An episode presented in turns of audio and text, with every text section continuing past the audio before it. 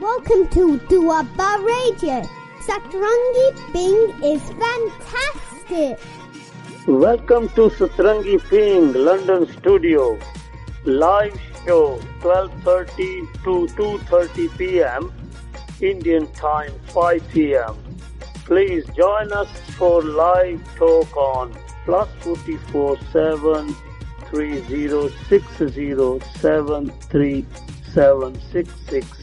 this is the Wapa Radio. Stay tuned to Sasarangi B for more great entertainment.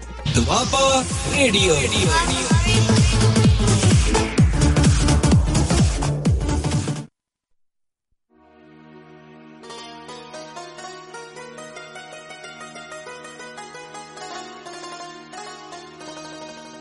सवे इच्छा पूरिया जा पाया अगम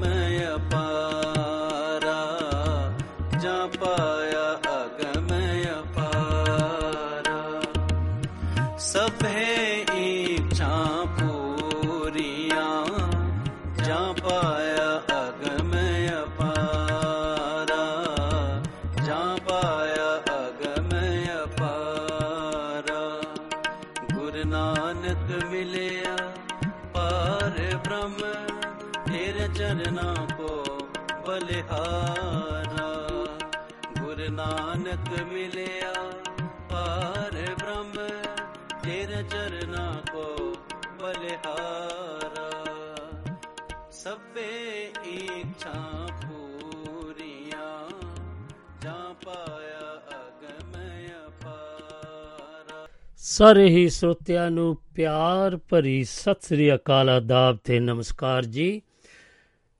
ਪਹਿਲਾਂ ਤਾਂ ਮੈਂ ਤੁਹਾਤੋਂ ਖੇਮਾ ਦਾ ਜਾਚਕ ਹੁੰਦਾ ਆ ਕਿਉਂਕਿ ਮੇਰੇ ਕੋਲੋਂ ਦੋ ਕੁ ਪ੍ਰੋਗਰਾਮ ਮ, ਨਹੀਂ ਹੋਏ ਜੋ ਜਿਹੜੇ ਕਿ ਤੁਸੀਂ ਇੰਤਜ਼ਾਰ ਕੀਤਾ ਹੋਵੇਗਾ ਮੇਰਾ। ਤੇ ਮੈਂ ਬਹੁਤ ਦਿਲ ਦੀਆਂ ਗਰਾਈਆਂ ਤੋਂ ਤੁਹਾਡੇ ਕੋਲੋਂ ਮਾਫੀ ਮੰਗਦਾ ਆ ਕਿਉਂਕਿ ਥੋੜੀ ਜੀ ਇਹ ਮੌਸਮ ਦਾ ਬਦਲਾਅ ਹੋਣ ਕਰਕੇ ਥੋੜੀ ਜੀ ਗਲੇ ਦੀ ਪ੍ਰੋਬਲਮ ਸੀਗੀ, ਜਿਹੜੀ ਕਿ ਅੱਜ ਥੋੜੀ ਜਿਹੀ ਦੂਰ ਹੋ ਗਈ ਆ। ਸੋ ਮੈਂ ਸੋਚਿਆ ਕਿ ਅੱਜ ਮੈਂ ਜ਼ਰੂਰ ਹਾਜ਼ਰੀ ਲਵਾਣੀ ਆ, ਕਿਉਂਕਿ ਸੋਤਿਆਂ ਨੂੰ ਦੇਰ ਹੋ ਗਈ। ਤੇ ਅੱਜ ਫਿਰ ਮੰਗਲਵਾਰ ਤੇ ਤਰੀਕ ਹੈਗੀ ਜੀ 4 ਅਕਤੂਬਰ ਤੇ 2022 ਲੰਡਨ ਦੀਆਂ ਘੜੀਆਂ 'ਚ 12 ਵਜ ਕੇ ਤੇ 35 ਮਿੰਟ ਹੋ ਚੁੱਕੇ ਨੇ। ਸੋ ਆਓ ਮੌਸਮ ਦਾ ਹਾਲ ਵੀ ਪਤਾ ਕਰਦੇ ਜਾਈਏ। 18 ਕੁ ਡਿਗਰੀ ਸੈਂਟੀਗ੍ਰੇਡ ਦੱਸ ਰਿਹਾ ਤਾਪਮਾਨ ਤੇ ਬਦਲਬਾਈ ਹੋਈ ਹੈ ਤੇ ਕੁਝ ਮੀਂਹ ਦੇ ਵੀ ਅਸਾਰ ਦਿਸ ਰਹੇ ਨੇ। ਚਲੋ, ਇਹ ਤਾਂ ਮੌਸਮ ਦਾ ਹਾਲ ਸੀ ਕਿਉਂਕਿ ਮੌਸਮ ਦੇ ਵਿੱਚ ਕਾਫੀ ਤਬਦੀਲੀ ਆ ਗਈ ਹੈ। ਕਿਉਂਕਿ ਸ- ਸਰਦੀਆਂ ਵੱਲ ਨੂੰ ਮੌਸਮ ਤੁਰ ਰਿਹਾ ਪਤਝੜ ਦਾ ਮੌਸਮ ਕਹਿ ਰਹੇ ਨੇ, ਆ ਰਿਹਾ ਤੇ ਫਿਰ ਬਾਅਦ ਵਿੱਚ ਸਰਦੀਆਂ ਇੱਕਦਮ ਸ਼ੁਰੂ ਹੋ ਜਾਣੀਆਂ। ਆ ਸੋ ਥੋੜਾ ਥੋੜਾ ਥੋੜਾ ਠੰਡਾ ਜਿਹਾ ਮਹਿਸੂਸ ਹੋ ਰਹੀ ਆ। ਲਓ ਫਿਰ ਆਪਾਂ ਦੱਸਦੇ ਜਾਈਏ ਕਿ ਮੈਂ ਤੁਹਾਡਾ ਦੋਸਤ ਤੇ ਹੋਸਟ ਸੁਜੀਤ ਸਿੰਘ ਰਾਓ, ਜੋ ਕਿ ਦੁਆਬਾ ਰੇਡੀਓ ਦੁਆਰਾ ਪੇਸ਼ ਹੁੰਦੀ ਲੰਡਨ ਯੂਕੇ ਸਟੂਡੀਓ ਤੋਂ ਸਤਰੰਗੀ ਪਿੰਗ ਲੈ ਕੇ ਤੁਹਾਡੇ ਕਚਹਿਰੀ 'ਚ ਹਾਜ਼ਰ ਹੋ ਗਿਆ ਹਾਂ। ਸੋ ਮੈਂ ਤੁਹਾਡੇ ਰੂਬਰੂ ਹੋ ਗਿਆ ਹਾਂ ਤੇ ਦੱਸਦਾ ਜਾਵਾਂ ਕਿ ਅੱਜ ਦਿਨ ਮੰਗਲਵਾਰ, ਜੋ ਕਿ ਤੁਸੀਂ ਭਲੀ ਭਾਂਤੀ ਜਾਣੂ ਹੋ ਕਿ ਪਿਛਲੇ ਦਿਨਾਂ 'ਚ ਆਪਾਂ ਤੁਹਾਨੂੰ ਸੂਚਨਾ ਦਿੱਤੀ ਸੀ ਕਿ ਹੁਣ ਸੋਮਵਾਰ, ਮੰਗਲਵਾਰ ਤੇ ਬੁੱਧਵਾਰ ਲਗਾਤਾਰ ਪ੍ਰੋਗਰਾਮ ਹੋਇਆ ਕਰਨਗੇ ਆਪਣੇ ਲਾਈਵ ਸ਼ੋ ਸੋ ਅੱਜ ਦੇ ਦਿਨ ਅਸੀਂ ਸ਼ੁੱਕਰਵਾਰ ਦੀ ਜਗ੍ਹਾ ਅਸੀਂ ਮੰਗਲਵਾਰ ਸਦਾ ਬਹਾਰ ਮੰਚ ਲੈ ਕੇ ਤੁਹਾਡੇ ਕਚਹਿਰੀ 'ਚ ਹਾਜ਼ਰ ਹੋ ਗਏ ਆ ਸੋ ਆਓ ਸੱਜਣੋ, ਜੇਕਰ ਤੁਸੀਂ ਵੀ ਅੱਜ ਦੇ ਜੋ ਆਪਾਂ ਸ਼ਖਸੀਅਤਾਂ ਨੂੰ ਯਾਦ ਕਰ ਰਹੇ ਨੇ, ਉਹਨਾਂ ਦੇ ਬਾਰੇ ਕੋਈ ਵੀ ਗੱਲਬਾਤ ਕਰਨੀ ਚਾਹੁੰਦੇ ਹੋ ਜਾਂ ਸਾਡੇ ਨਾਲ ਉਹਨਾਂ ਦੀ ਕੁਝ ਯਾਦਾਂ ਦੀ ਸਾਂਝੀਆਂ ਕਰਨੀਆਂ ਚਾਹੁੰਦੇ ਹੋ, ਸਾਡੇ ਨਾਲ ਜਾਂ ਸ- ਤੇ ਸਾਡੇ ਸ- ਪਿਆਰੇ ਸਰੋਤਿਆਂ ਨਾਲ। ਸੋ ਆਓ ਸੱਜਣੋ, ਅਗਰ ਤੁਸੀਂ ਯੂਕੇ ਤੋਂ ਫੋਨ ਕਰ ਰਹੇ ਹੋ ਤਾਂ 073060703 ਤੇ 766 ਉੱਪਰ ਆ ਕੇ ਸਾਡੇ ਨਾਲ ਤੁਸੀਂ ਸਾਂਝਾ ਪਾ ਸਕਦੇ ਹੋ ਤੇ ਸਾਡੇ ਸਰੋਤਿਆਂ ਨੂੰ ਵੀ ਸ- ਦੱਸ ਸਕਦੇ ਹੋ। ਤੇ ਦੇਸ਼ ਵਿਦੇਸ਼ਾਂ ਚ ਬੈਠੇ ਸੱਜਣ, WhatsApp ਰਾਹੀਂ +447306073 ਤੇ 766 ਉੱਪਰ ਆ ਕੇ ਸਾਡੇ ਨਾਲ ਤੇ ਸਾਡੇ ਸਰੋਤਿਆਂ ਨਾਲ ਸਾਂਝ ਪਾ ਸਕਦੇ ਹੋ। ਸੋ ਆਓ ਅੱਜ ਆਪਾਂ ਦੱਸਦੇ ਜਾਈਏ ਕਿ ਬੀਤੀ ਦਿਨੀ ਜੋ ਕਿ 2 ਅਕਤੂਬਰ ਨੂੰ ਆਪਣੇ ਇਹ ਸਾਬਕਾ ਪ੍ਰਧਾਨ ਮੰਤਰੀ ਜੋ ਕਿ ਭਾਰਤ ਵਰਸ਼ ਦੇ ਦੂਜੇ ਪ੍ਰਧਾਨ ਮੰਤਰੀ ਕਹੇ ਜਾਂਦੇ ਨੇ, ਉਹਨਾਂ ਬਾਰੇ, ਉਹਨਾਂ ਦੀ ਜੀਵਨੀ ਬਾਰੇ ਆਪਾਂ ਗੱਲ ਕਰਾਂਗੇ ਤੇ ਉਹਨਾਂ ਦੇ ਜਨਮ ਦੇ ਉੱਤੇ ਉਹਨਾਂ ਨੂੰ ਉਹਨਾਂ ਦੀਆਂ ਗੱਲਾਂ ਬਾਤਾਂ ਕਰਾਂਗੇ ਤੇ ਉਹਨਾਂ ਨੂੰ, ਉਹਨਾਂ ਦੇ ਜਨਮ ਦਿਨ ਤੇ ਸ਼ਰਧਾ ਦੇ ਫੁੱਲ ਭੇਟ ਕਰਾਂਗੇ ਤੇ ਕੋਟ-ਕੋਟ ਪ੍ਰਣਾਮ ਕਰਾਂਗੇ। ਸੋ ਇਸੇ ਹੀ ਤਰ੍ਹਾਂ ਪੰਜਾਬੀ ਦੇ ਬਹੁਤ ਹੀ ਮਸ਼ਹੂਰ ਜੋ ਕਿ ਦੱਸਦੇ ਜਾਈਏ ਕਿ ਪੰਜਾਬੀ ਦੇ ਜੋ ਲੇਖਕ, ਕਵੀ, ਆਧੁਨਿਕ ਪੰਜਾਬੀ ਕਵਿਤਾ ਦੇ ਸੰਸਥਾਪਕ ਜਿਨ੍ਹਾਂ ਨੂੰ ਕਿਹਾ ਜਾਂਦੇ ਆ, ਪਹਿਲੇ ਜੋ ਕਿ ਬਹੁਤ ਹੀ ਪਿਆਰਾ ਲਿਖਦੇ ਸੀ, ਆਪਾਂ, ਮੇਰੀ ਮੁਰਾਦ ਹੈ ਧਨੀ ਰਾਮ ਚਾਤਰਕ ਜੀ ਹੁਣਾਂ ਤੋਂ, ਉਹਨਾਂ ਦਾ ਵੀ ਜਨਮ ਦਿਨ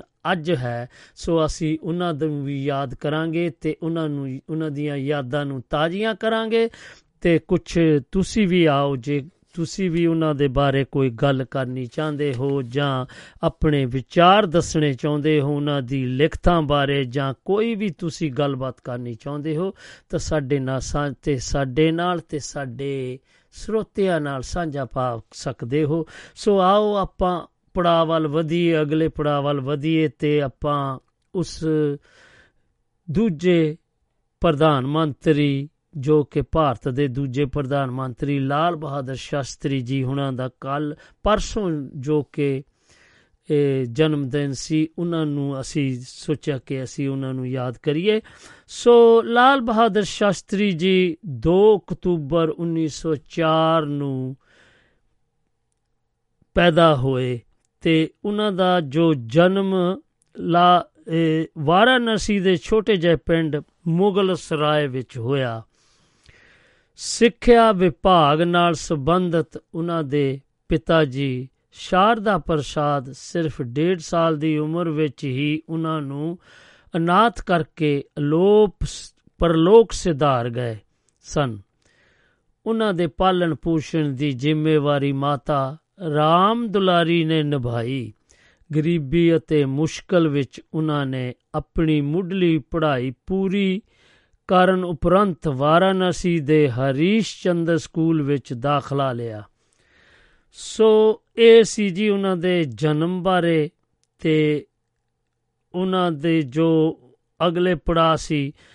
ਕਿਉਂਕਿ ਦੱਸਦੇ ਜਾਣੇ ਦੱਸਦੇ ਜਾਈਏ ਕਿ ਉਹ ਭਾਰਤ ਦਾ ਦੂਜਾ ਪ੍ਰਧਾਨ ਮੰਤਰੀ ਸੀ ਅਤੇ ਭਾਰਤ, ਭਾਰਤੀ ਰਾਸ਼ਟਰੀ ਕਾਂਗਰਸ ਪਾਰਟੀ ਦੇ ਲੀਡਰ ਵੀ ਉਹਨਾਂ ਦਿਨਾਂ ਦੇ ਵਿੱਚ ਸਨ। ਸੋ ਅਗਲੇ ਪੜਾਅ ਦੇ ਵਿੱਚ ਦੱਸ ਰਹੇ ਨੇ ਕਿ ਰਾਸ਼ਟਰ ਹਿੱਤ ਲਈ ਸੌਂਪ ਦੇਣ। ਜਦੋਂ 1921 ਵਿੱਚ ਮਹਾਤਮਾ ਗਾਂਧੀ ਨੇ ਵਾਰਾਣਸੀ ਆ ਕੇ ਭਾਰਤ ਨੂੰ ਆਜ਼ਾਦ ਕਰਾਉਣ ਲਈ ਨੌਜਵਾਨਾਂ ਨੂੰ ਪ੍ਰੇਰਿਆ, ਤਾਂ ਸਿਰਫ 17 ਸਾਲ ਦੀ ਉਮਰ ਵਿੱਚ ਆਪ ਜੀ ਨੇ ਭਰੀ ਸਭਾ ਵਿੱਚ ਖੜੇ ਹੋ ਕੇ ਆਪਣੇ ਆਪ ਨੂੰ ਰਾਸ਼ਟਰ ਹਿੱਤ ਲਈ ਸੌਂਪ ਦੇਣ ਦੀ ਘੋਸ਼ਣਾ ਕਰ ਦਿੱਤੀ। ਪੜ੍ਹਾਈ ਨੂੰ ਛੱਡ ਆਪ ਹੀ ਜੀ ਰਾਸ਼ਟਰੀ ਅੰਦੋਲਨ ਵਿੱਚ ਕੁੱਦ ਪਏ ਅਤੇ 2.5 ਸਾਲ ਲਈ ਜੇਲ੍ਹ ਵਿੱਚ ਬੰਦ ਰਹੇ। ਉਪਰੰਤ ਆਪ ਜੀ ਨੇ ਕਾਫੀ ਵਿਦਿਆਪੀਠ ਵਿਦਿਆਪੀਠ ਵਿਖੇ ਦਾਖਲਾ ਲਿਆ। ਉਪਰੰਤ ਆਪ ਜੀ ਨੇ ਕਾਂਸ਼ੀ ਵਿਦਿਆਪੀਠ ਵਿਖੇ ਦਾਖਲਾ ਲਿਆ। ਉੱਥੇ ਆਪ ਜੀ ਦੀ ਮੁਲਾਕਾਤ ਡਾਕਟਰ ਭਗਵਾਨ ਦਾਸ ਆਚਾਰੀਆ ਕਿਰਪਲਾਨੀ, ਸ਼੍ਰੀ ਪ੍ਰਕਾਸ਼ ਅਤੇ ਡਾਕਟਰ ਸੰਪੂਰਨਾਨੰਦ ਨਾਲ ਹੋਈ। ਇਹਨਾਂ ਤੋਂ ਉਹਨਾਂ ਨੂੰ ਰਾਜਨੀਤੀ ਦੀ ਸਿੱਖਿਆ ਦਾ, ਸਿੱਖਿਆ ਤਾਂ ਪ੍ਰਾਪਤ ਕੀਤੀ ਹੀ, ਨਾਲ ਹੀ ਸ਼ਾਸਤਰੀ ਦੀ ਉਪਾਧੀ ਵੀ ਪਾਈ ਅਤੇ ਲਾਲ ਬਹਾਦਰ ਤੋਂ ਲਾਲ ਬਹਾਦਰ ਸ਼ਾਸਤਰੀ ਬਣ ਗਏ। ਆਪ ਲੋਕ ਸੇਵਕ ਸੰਘ ਦੇ ਮੈਂਬਰ ਬਣ ਕੇ ਲੋਕ ਸੇਵਾ ਅਤੇ ਗਣਤੰਤਰਤਾ ਲਈ ਕੰਮ ਕਰਨ ਲੱਗੇ। ਇਲਾਹਾਬਾਦ ਨਗਰ ਨਿਗਮ ਅਤੇ ਇੰਪਰੂਵਮੈਂਟ ਦੇ ਮੈਂਬਰ ਵੀ ਬਣੇ। ਇਸ ਤੋਂ ਬਾਅਦ ਇਲਾਹਾਬਾਦ ਜ਼ਿਲ੍ਹਾ ਕਾਂਗਰਸ ਦੀ ਮਹਾ ਮੁਹਿੰਮ ਲਈ ਵੀ ਚੁਣੇ ਗਏ। ਤੇ ਆਪ ਜੀ ਦੇ ਰਾਜਨੈਤਿਕ ਜੀਵਨ ਉੱਤੇ ਪੰਡਤ ਗੋਬਿੰਦ ਵੱਲਭ ਪੰਤ ਦਾ ਵੀ ਬਹੁਤ ਪ੍ਰਭਾਵ ਰਿਹਾ। 1937 ਵਿੱਚ ਉੱਤਰ ਪ੍ਰਦੇਸ਼ ਵਿਧਾਨ ਸਭਾ ਦੇ ਮੈਂਬਰ ਚੁਣੇ ਗਏ। 1940 ਵਿੱਚ ਬ੍ਰਿਟਿਸ਼ ਸਰਕਾਰ ਨੇ ਆਪ ਨੂੰ ਗ੍ਰਿਫਤਾਰ ਕਰਕੇ ਜੇਲ੍ਹ ਵਿੱਚ ਡੱਕ ਦਿੱਤਾ। ਇਸੇ ਤਰ੍ਹਾਂ ਜਦੋਂ 1942 ਵਿੱਚ ਮਹਾਤਮਾ ਗਾਂਧੀ ਜੀ ਨੇ ਭਾਰਤ ਛੱਡੋ ਅਤੇ ਕਰੋ ਜਾਂ ਮਰੋ ਦੇ ਨਾਰੇ ਲਾਏ, ਉਸ ਸਮੇਂ ਵੀ ਬਾਕੀ ਰਾਜ, ਰਾਸ਼ਟਰੀ ਨੇਤਾਵਾਂ ਨਾਲ ਆਪ ਜੀ ਨੂੰ ਜੇਲ੍ਹ ਵਿੱਚ ਬੰਦ ਕਰ ਦਿੱਤਾ ਗਿਆ। 1945 ਵਿੱਚ ਜੇਲ੍ਹ ਵਿੱਚੋਂ ਮੁਕਤ ਹੋਣ ਤੋਂ ਬਾਅਦ ਉੱਤਰ ਪ੍ਰਦੇਸ਼ ਦੇ ਮੁੱਖ ਮੰਤਰੀ ਪੰਡਤ ਗੋਬਿੰਦ ਵੱਲਭ ਨੇ ਆਪ ਜੀ ਨੂੰ ਸਭਾ ਸਵਿਚ ਬਣਾ ਲਿਆ। 1947 ਵਿੱਚ ਆਪ ਜੀ ਨੂੰ ਗ੍ਰਹਿ ਮੰਤਰੀ ਦਾ ਪਦ ਮਿਲਿਆ। ਇਸੇ ਤਰ੍ਹਾਂ ਆਪਣੀ ਮਿਹਨਤ ਅਤੇ ਯੋਗਤਾ ਕਾਰਨ ਆਪ ਨਿਰੰਤਰ ਅੱਗੇ ਹੀ ਅੱਗੇ ਵਧਦੇ ਗਏ। ਦਿੱਲੀ ਆਉਣ ਉਪਰੰਤ ਜਦੋਂ ਸੁਤੰਤਰ ਭਾਰਤ ਦਾ ਆਪਣਾ ਨਵਾਂ ਅਤੇ ਗਣਤੰਤਰੀ ਸੰਵਿਧਾਨ ਘੋਸ਼ਿਤ ਹੋਇਆ ਤਾਂ ਕੇਂਦਰੀ ਮੰਤਰੀ ਮੰਡਲ ਵਿੱਚ ਆਪ ਜੀ ਨੂੰ ਰੇਲ ਅਤੇ ਪਰਿਵਹਨ ਮੰਤਰੀ, ਫਿਰ ਵਿੱਤ ਮੰਤਰੀ, ਉਦਯੋਗ ਮੰਤਰੀ, ਗ੍ਰਹਿ ਮੰਤਰੀ ਨਿਵਾਜਿਆ ਗਿਆ। 1964 ਵਿੱਚ ਸ਼੍ਰੀ ਨਹਿਰੂ ਜੀ ਦੇ ਸਰਗਵਾਸ ਹੋਣ ਤੋਂ ਬਾਅਦ ਭਾਰਤ ਦੇ ਪ੍ਰਧਾਨ ਮੰਤਰੀ ਦੇ ਪਦ ਤੇ ਨਿਵਾਜਿਆ ਗਿਆ। ਪ੍ਰਧਾਨ ਮੰਤਰੀ ਬਣਨ ਉਪਰੰਤ ਆਪ ਜੀ ਨੇ ਕਾਂਗਰਸ ਯੋਗਤਾ ਨਾਲ ਸਾਰੇ ਵਿਸ਼ਵ ਵਿੱਚ ਹਰਮਨ ਪਿਆਰਾ ਬਣਨ ਦਾ ਮਾਣ ਹਾਸਲ ਕੀਤਾ। ਜੈ ਜਵਾਨ ਦੇ ਨਾਰ, ਜੈ ਜਵਾਨ ਦੇ ਨਾਰੇ ਨਾਲ ਜੈ ਕਿਸਾਨ। 1965 ਵਿੱਚ ਪਾਕਿਸਤਾਨ ਦੇ ਹਮਲੇ ਦਾ ਜਵਾਬ ਦੇਣ ਦੇ ਨਾਲ ਨਾਲ ਜੈ ਜਵਾਨ ਦੇ ਨਾਰੇ ਨਾਲ ਜੈ ਕਿਸਾਨ ਦਾ, ਜੈ ਕਿਸਾਨ ਦਾ ਨਾਰਾ ਜੋੜ ਕੇ ਅਮਰੀਕਾ ਦੀ ਦੋਗਲੀ ਨੀਤੀ ਦਾ ਵੀ ਕਰਾਰਾ ਜਵਾਬ ਦਿੱਤਾ। ਸੋ ਭਾਰਤ ਦੀ ਹਰੀ ਤਤੀ ਵਾਸਤਵ ਵਿੱਚ ਇਸੇ ਨਾਰੇ ਦੀ ਦੇਣ ਹੈ। ਸੋ ਆਪਾਂ ਉਸ ਗੀਤ ਵੱਲ ਵਧ ਰਹੇ ਹਾਂ, ਜੋ ਕਿ ਲਾਲਾ ਆਪਣੇ ਲਾਲ ਬਹਾਦਰ ਸ਼ਾਸਤਰੀ ਜੀ ਹੋਣੀ, ਜੋ ਆਪਣਾ ਇਹ ਜੈ ਜਵਾਨ, ਜੈ ਕਿਸਾਨ ਦਾ ਨਾਰਾ ਦਿੱਤਾ ਸੀ। ਉਹ ਉਸ ਗੀਤ ਦਾ ਤੁਸੀਂ ਆਨੰਦ ਮਾਣੋ ਜੀ। ਲਓ ਜੀ। ਸੁਣਿਆ ਉਹਨਾਂ ਦਾ ਜੋ ਕਿ ਉਹਨਾਂ ਨੇ ਨਾਰਾ ਲਾਇਆ ਸੀ, ਜੈ ਜਵਾਨ, ਜੈ ਕਿਸਾਨ। ਇਹ ਤੇ ਉਹਨਾਂ ਦਾ ਇਹ ਜੋ ਸਲੋਗਨ ਗੀਤ ਸੀ, ਇਹ ਕਾਫੀ ਉੱਭਰਿਆ ਤੇ ਕਾਫੀ ਦੇਸ਼ ਦੇ ਵਿੱਚ ਕਿਸਾਨਾਂ ਦਾ ਯੋਗਦਾਨ ਪਿਆ ਤੇ ਉਹਨਾਂ ਦੇ ਦੇਹਾਂਤ ਬਾਰੇ ਗੱਲ ਕਰੀਏ ਹੁਣ ਅਸੀਂ। 11 ਜਨਵਰੀ 1966 ਨੂੰ ਸ਼ਾਸਤਰੀ ਜੀ ਦਾ ਦੇਹਾਂਤ ਹੋ ਗਿਆ। ਸ਼ਾਂਤੀ ਵਣ ਕੋਲ ਬਣੇ ਵਿਜੇ ਘਾਟ ਦੀ ਸ਼ਾਸਤਰੀ ਜੀ ਦੀ ਸਮਾਧੀ ਅਤੇ ਉਹਨਾਂ ਦਾ ਵਿਅਕਤੀਤਵ ਸਾਨੂੰ ਅੱਜ ਵੀ ਇਹ ਯਾਦ ਕਰਾਉਂਦਾ ਹੈ ਕਿ ਲਗਨ ਪੱਕੇ, ਇਰਾਦੇ, ਦ੍ਰਿੜ ਸੰਕਲਪ ਅਤੇ ਸਚਾਈ ਨਾਲ ਕੰਮ ਕਰਨ ਨਾਲ ਕੋਈ ਵੀ ਵਿਅਕਤੀ ਉੱਚੇ ਤੋਂ ਉੱਚੇ ਪਦ ਨੂੰ ਪ੍ਰਾਪਤ ਕਰ ਸਕਦਾ ਹੈ। ਸੋ ਇਹ ਤਾਂ ਸੀਗਾ ਜੀ ਇਹਨਾਂ ਦਾ ਜੋ ਵੀ ਇਹ ਲਾਲ ਬਹਾਦਰ ਸ਼ਾਸਤਰੀ ਜੀ ਨੂੰ ਅਸੀਂ ਉਹਨਾਂ ਦੇ ਜਨਮ ਦਿਨ ਤੇ ਉਹਨਾਂ ਨੂੰ ਕੋਟ-ਕੋਟ ਪ੍ਰਣਾਮ ਕਰਦੇ ਆਂ ਤੇ ਉਹਨਾਂ ਨੂੰ ਉਹਨਾਂ ਸ਼ਰਧਾ ਦੇ ਫੁੱਲ ਭੇਟ ਕਰਦੇ ਆ ਆਪਣੇ ਸਰੋਤੇ ਪਰਿਵਾਰ ਵੱਲੋਂ। ਸੋ ਆਓ ਸੱਜਣੋ, ਆਪਾਂ ਫਿਰ ਥੋੜੀ ਜੀ ਉਹਨਾਂ ਦੀ ਕਹਾਣੀ ਬਾਰੇ ਫਿਰ ਕੁਝ ਪੜ੍ਹੀਏ, ਜੋ ਕਿ ਉਹ ਕੁਝ ਇਸ ਤਰ੍ਹਾਂ ਵੀ ਆਖਰੀ ਪਲ ਸਨ, ਜੋ ਕਿ ਆਪਾਂ ਅੱਜ ਇਸ ਨੂੰ ਪੜਾਂਗੇ ਕਿ ਉਸ ਉਹਨਾਂ ਨੇ ਲਾਲ ਬਹਾਦਰ ਸ਼ਾਸਤਰੀ ਦਾ ਆਖਰੀ ਪਲ ਕੁਲਦੀਪ ਨਈਅਰ ਦੀ ਜ਼ੁਬਾਨੀ। ਭਾਰਤ ਦੇ ਦੂਜੇ ਪ੍ਰਧਾਨ ਮੰਤਰੀ ਲਾਲ ਬਹਾਦਰ ਸ਼ਾਸਤਰੀ ਦਾ ਦੇਹਾਂਤ 11 ਜਨਵਰੀ 1966 ਨੂੰ ਤਾਸ਼ਕੰਦ ਵਿੱਚ ਹੋਇਆ। ਉਹ ਪਾਕਿਸਤਾਨ ਸਮਝੌਤੇ ਦੇ ਹਸਤਾਖਰ ਕਰਨ ਲਈ ਤਾਸ਼ਕੰਦ ਗਏ ਸਨ।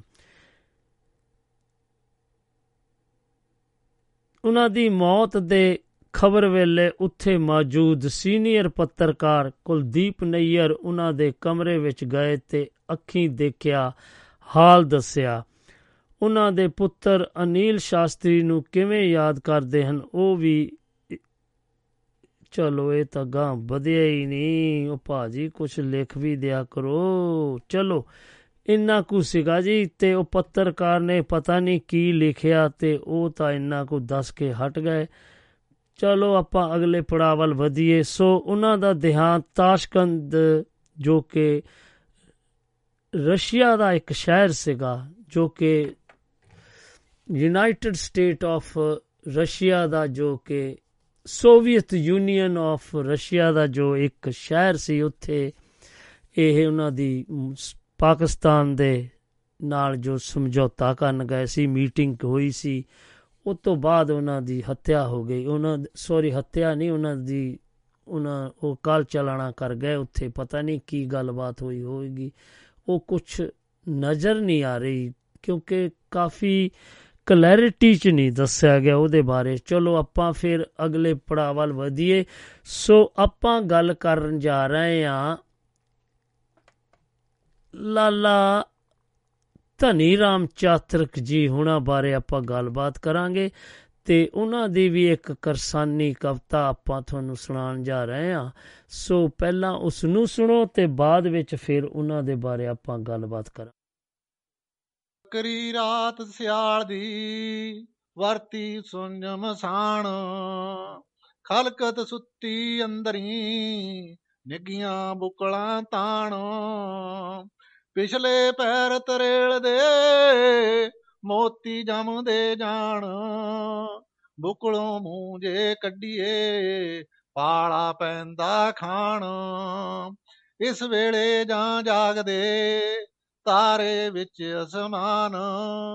ਜਾਂ ਕੋਈ ਕਰਦਾ ਭਗਤ ਜਨ, ਖੂਹੇ ਤੇ ਇਸ਼ਨਾਨ।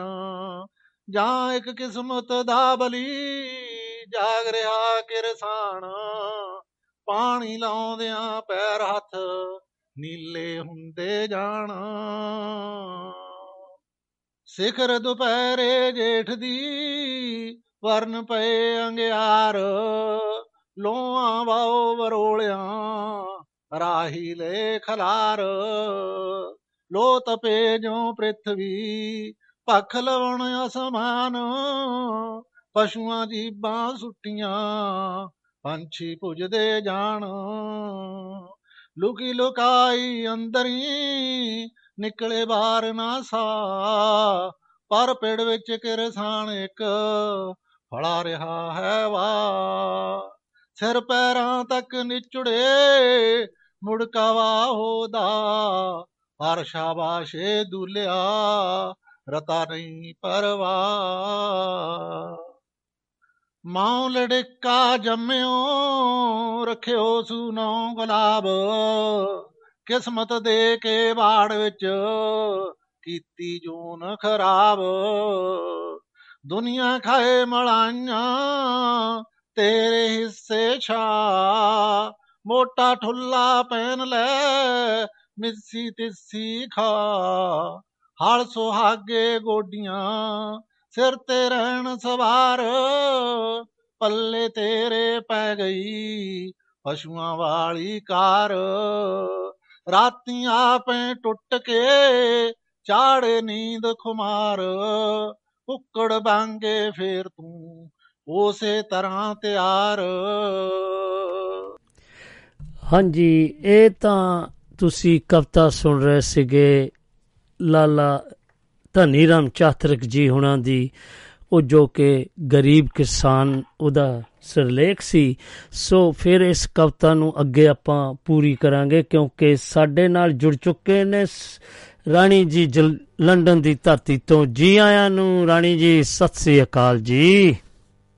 ਸਤਿ ਸ੍ਰੀ ਅਕਾਲ ਰਾਓ ਸਾਹਿਬ ਸਤਿ ਸ੍ਰੀ ਅਕਾਲ ਜੀ। ਸਾਰੇ ਹੀ ਪਿਆਰੇ ਜੈ ਸਰੋਤੇ ਜੋ ਕਿ ਦੁਆਬਾ ਰੇਡੀਓ ਦੇ ਦੁਆਰਾ ਸਤਰੰਗੀ ਪਿੰਗ ਸੁਣ ਰਹੇ ਨੇ। ਸਾਰਿਆਂ ਨੂੰ ਸਤਿ ਸ੍ਰੀ ਅਕਾਲ। ਆਦਾਬ ਤੇ ਨਮਸਕਾਰ। ਸਤਿ ਸ੍ਰੀ ਤੁਹਾਨੂੰ ਵੀ ਜੀ। ਕੀ ਹਾਲ ਚਾਲ ਆ ਜੀ? ਠੀਕ ਠਾਕ ਹੋ? ਹਾਂਜੀ ਠੀਕ ਹੈ ਜੀ। ਤੁਸੀਂ ਸੁਣਾਓ? ਹਾਂਜੀ? ਬਸ। ਵੈਦਰ ਦਾ ਥੋੜਾ ਜਿਹਾ ਖਿਆਲ ਰੱਖੋ ਕਿਉਂਕਿ ਢਿੱਲਾ ਜਿਹਾ ਹੋ ਰਿਹਾ। ਕੰਮ। ਥੋੜੀ ਜਿਹੀ ਲਾਈਨ ਕਲੀਅਰ ਨਹੀਂ ਆ ਰਹੀ। ਮੇਰੇ ਵੱਲੋਂ ਆ ਜਾਂ ਤੁਹਾਡੇ ਵੱਲੋਂ ਆ? ਨਹੀਂ ਮੇਰੇ ਵੱਲੋਂ ਤਾਂ ਬਹੁਤ ਵਧੀਆ ਜੀ। ਤੁਹਾਡੇ ਵੱਲੋਂ ਮੈਨੂੰ ਲੱਗਦਾ ਮੈਨੂੰ ਹਾਈ ਕਰਨਾ ਪਿਆ ਵੋਲੀਅਮ ਤੁਹਾਡਾ ਸਪੀਕਰ ਤਾਂ ਨਹੀਂ ਕਿਤੇ ਔਨ ਜੀ? ਹਾਂਜੀ। ਹਾਂ। ਹੁਣ ਠੀਕ ਹੈ? ਹਾਂ ਹੁਣ ਠੀਕ ਆ। ਵਾਧੂ ਜੀ ਚੱਕ ਦਿਓ ਫੱਟੇ ਹੁਣ। ਅੱਛਾ ਜੀ। ਪਹਿਲਾਂ ਤਾਂ ਅੱਜ ਸਾਰੇ ਹੀ ਸੁਣ ਰਹੇ ਸਰੋਤਿਆਂ ਨੂੰ। ਜਨਮ ਅਸ਼ਟਮੀ ਤੇ ਰਾਮਨਵਮੀ ਦੀ ਬਹੁਤ ਬਹੁਤ ਵਧਾਈ ਹੋਵੇ। ਹਾਂਜੀ ਮੈਂ ਵੀ ਭੁੱਲ ਗਿਆ। ਥੈਂਕ ਯੂ ਜੀ ਤੁਹਾਡੇ ਪਿਆਰ ਦਾ। ਸਾਰੇ ਮਨਾ ਰਹੇ ਆ ਤੁਸੀਂ- ਤੇ ਜਨਮ ਅਸ਼ਟਮੀ ਨੂੰ। ਮਨਾਇਆ ਕੱਲ ਅੱਛਾ ਜੀ ਤੁਸੀਂ ਉਮੀਦ ਹੈ ਕਿ ਸਾਰਿਆਂ ਨੇ ਬਹੁਤ ਇੰਜੋਏ ਕੀਤਾ ਹੋਵੇਗਾ। ਯਾਦ ਆ ਕਿ ਇੰਡੀਆ ਦੇ ਵਿੱਚ ਇਹਨਾਂ ਦਿਨਾਂ ਦੇ ਵਿੱਚ ਛੋਟੀਆਂ ਬੱਚੀਆਂ ਨੂੰ ਕੰਜਕਾਂ ਬਿਠਾਉਂਦੇ ਹੁੰਦੇ ਸੀ। ਹਾਂਜੀ ਹਾਂਜੀ ਸੌਰੀ ਮੈਂ ਵੀ ਭੁੱਲ ਗਿਆ। ਮੇਰੇ ਵੀ ਜ਼ਹਿਨ ਦੇ ਵਿੱਚੋਂ। ਨਿਕਲ ਗਿਆ। ਤੁਸੀਂ ਯਾਦ ਕਰਾਤਾ ਦਿਲ ਦੀਆਂ ਗਹਿਰਾਈਆਂ ਤੋਂ ਤੁਹਾਡਾ ਬਹੁਤ ਬਹੁਤ ਧੰਨਵਾਦ। ਸੋ ਸੱਜਣੋ ਜਿੱਥੇ ਤੱਕ ਆਪਣੀ ਆਵਾਜ਼ ਪਹੁੰਚ ਰਹੀ ਹੈ ਜੋ ਵੀ ਸੱਜਣ ਜਨਮ ਅਸ਼ਟਮੀ ਜਾਂ ਰਾਮਨੌਮੀ ਮਨਾ ਰਹੇ ਨੇ ਉਹਨਾਂ ਨੂੰ ਦਿਲ ਦੀਆਂ ਗਹਿਰਾਈਆਂ ਤੋਂ ਬਹੁਤ ਬਹੁਤ ਵਧਾਈਆਂ ਹੋਣ ਜੀ। ਤੇ ਉਹ ਹਮੇਸ਼ਾ ਹੀ ਹੱਸਦੇ ਵਸਦੇ ਰਹੋ ਤੇ ਇੰਜ ਹੀ ਇਹਨਾਂ ਸਮਾਗਮਾਂ ਨੂੰ ਇਹਨਾਂ ਇਹ ਕੀ ਕਰ ਰਹੇ ਜੋ ਵੀ ਇਹ ਫੰਕਸ਼ਨ ਆਂਦੇ ਆ ਇਹਨਾਂ ਨੂੰ ਤੁਸੀਂ ਮਨਾਉਂਦੇ ਰਹੋ। ਹਰ ਸਾਲ ਤੇ ਖੁਸ਼ੀਆਂ ਮਨਾਉਂਦੇ ਰਹੋ। ਹਾਂਜੀ। ਹਾਂ- ਹਾਂਜੀ। ਤੇ ਨਾਲ ਨਾਲ ਅੱਜ ਤੁਸੀਂ ਅਮ, ਧਨੀ ਰਾਮ ਚਾਤਰਿਕ ਉਹਨਾਂ ਦਾ ਪ੍ਰੋਗਰਾਮ ਰੱਖਿਆ। ਹਾਂਜੀ ਅੱਜ ਉਹਨਾਂ ਦਾ ਜਨਮ ਦਿਨ ਉਹਨਾਂ ਦਾ। ਵੀ ਅੱਜ ਜਨਮ ਦਿਨ ਹੈ। ਅਸੀਂ ਉਹਨਾਂ ਨੂੰ ਕੋਟਾਂ ਕੋਟ ਪ੍ਰਣਾਮ ਕਰਦੇ ਹਾਂ ਕਿਉਂਕਿ ਸਾਡੇ ਪੰਜਾਬ ਅਤੇ ਪੰਜਾਬੀਅਤ ਲਈ ਉਹਨਾਂ ਨੇ ਬਹੁਤ ਕੁਝ ਕੀਤਾ। ਹਾਂਜੀ ਬਹੁਤ ਕੁਝ ਲਿਖਿਆ ਬਹੁਤ ਸੁਨੇਹੇ ਦੇ ਕੇ ਗਏ। ਪੰਜਾਬ ਦੇ ਬਹੁਤ ਬਹੁਤ ਪ੍ਰਸਿੱਧ ਰਚਨਾਵਾਂ ਜਿਹੜੀਆਂ ਉਹ ਉਹਨਾਂ ਨੇ ਦਿੱਤੀਆਂ। ਖੇਤੀ ਦੇ ਵਿਸ਼ੇ ਮੇਲਿਆਂ ਦੇ ਵਿਸ਼ੇ ਹਾਂਜੀ ਹਾਂਜੀ। ਬਹੁਤ ਸਾਰੇ ਸਬਜੈਕਟ ਦੇ ਉੱਤੇ ਵਿਸ਼ਿਆਂ ਦੇ ਉੱਤੇ ਉਹਨਾਂ ਨੇ ਕਵਿਤਾਵਾਂ ਲਿਖੀਆਂ। ਹਾਂਜੀ ਉਹਨਾਂ ਨੇ ਇੱਕ ਪੰਜਾਬ ਦੇ ਉੱਤੇ ਵੀ ਇੱਕ ਕਵਿਤਾ ਲਿਖੀ ਸੀ। ਬਹੁਤ ਪਿਆਰੀ ਆ ਉਹ ਜੀ ਉਹ ਮੈਂ ਅੱਛਾ ਜੀ ਜਰੂਰ ਪੜੂੰਗੀ ਮੈਂ। ਪੰਜਾਬ ਅਤੇ। ਪੰਜਾਬੀਅਤ ਦਾ ਚਤੇਰਾ ਧਨੀ ਰਾਮ ਚਾਤਰਿਕ ਨੂੰ ਸਾਡੇ ਵੱਲੋਂ ਲੱਖ ਲੱਖ ਪ੍ਰਣਾਮ ਜੀ। ਹਾਂਜੀ ਥੈਂਕ ਯੂ ਜੀ। ਤੇ ਮੈਨੂੰ ਇੱਕ ਉਹਨਾਂ ਦੀ ਕਵਿਤਾ ਜੋ ਕਿ ਮੇਲੇ ਅੱਜ ਕੱਲ ਚੱਲ ਰਹੇ ਆ ਕਿਉਂਕਿ ਕੱਲ ਨੂੰ ਦੁਸਹਿਰਾ ਵੀ ਆ ਰਿਹਾ ਇਸ ਤੋਂ ਗਾਂ ਵੀ ਹੋਰ ਕਾਫੀ ਸਾਰੇ ਤਿਉਹਾਰ ਆਪਣੇ ਆਉਣੇ ਆ। ਹਾਂਜੀ ਹਾਂਜੀ। ਤੇ ਮੇਲਿਆਂ ਦੇ ਆਧਾਰ ਤੇ ਤੇ ਇਹ ਖੇਤੀ ਦੇ ਆਧਾਰ ਦੇ ਉੱਤੇ ਇਹਨਾਂ ਦੀ ਇਹ ਰਚਨਾ ਆ ਮੈਨੂੰ ਬਹੁਤ ਪਸੰਦ ਆ ਜੇ ਤੁਹਾਨੂੰ ਇਜਾਜ਼ਤ ਹੋਵੇ ਤਾਂ ਹਾਂਜੀ, ਪੇਸ਼ ਕਰੋ ਜੀ। ਪੇਸ਼ ਕਰੋ ਜੀ। ਹਾਂਜੀ ਉਹਨਾਂ ਦੀ ਕਵਿਤਾ ਹੈ ਜੀ ਪਗਈਆਂ ਕਣ ਕਾਂ ਕਾਠ ਰਸਿਆ ਬੂਰ ਪਿਆ ਅੰਬਾਂ ਨੂੰ ਗੁਲਾਬ ਹੱਸਿਆ। ਵਾਹ। ਬਾਗਾਂ ਉਤੇ ਰੰਗ ਫੇਰਿਆ ਬਹਾਰ ਨੇ। ਬੇਰੀਆਂ ਲਫਾਈਆਂ ਟਾਣੀਆਂ ਦੇ ਪਾਰ ਨੇ। ਵਾਹ ਜੀ ਵਾਹ। ਪੁੰਗਰੀਆਂ ਵੱਲਾਂ ਬੇਲਾਂ ਰੁਖੀ ਚੜੀਆਂ ਹੂੰ। ਫੁੱਲਾਂ ਹੇਠੋਂ ਫਲ ਨੇ ਪਰੋਈਆਂ ਲੜੀਆਂ। ਸਾਈਂ ਦੀ ਨਿਗਾਹ ਜਗ ਤੇ ਸਵੱਲੀ ਹੈ। ਚੱਲਨੀ ਪ੍ਰੇਮੀਏ ਬਸਾਖੀ ਚੱਲੀਏ। ਵਾਹ ਜੀ ਚੱਲਨੀ ਪ੍ਰੇਮੀਏ ਮੇਲੇ ਨੂੰ ਚੱਲੀਏ। ਹੂੰ। ਦੂਰ ਦੂਰ ਥਾਂ ਬਣ ਜਾਰੇ ਆਏ ਨੇ। ਸੋਹਣੇ ਸੋਹਣੇ ਕੁੰਜਾਂ ਤੇ ਫੀਤੇ ਲਿਆਏ ਨੇ। ਵਾਹ। ਗਜਰਿਆਂ ਤੇ ਬੰਗਾਂ ਦਾ ਤਾਂ ਅੰਤ ਕੋਈ ਨਾ। ਮੰਡੀ ਝੂਠੇ ਗਹਿਣਿਆਂ ਦੀ ਲੱਗੀ ਹੋਈ ਹੈ। ਵਾਹ। ਹੱਟੀਆਂ ਹਜ਼ਾਰਾਂ ਹਲਵਾਈਆਂ ਲਾਈਆਂ ਨੇ। ਸੈਂਕੜੇ ਸੁਗਾਤਾਂ ਨਾਲੇ ਹੋ ਰਿਆਈਆਂ ਨੇ।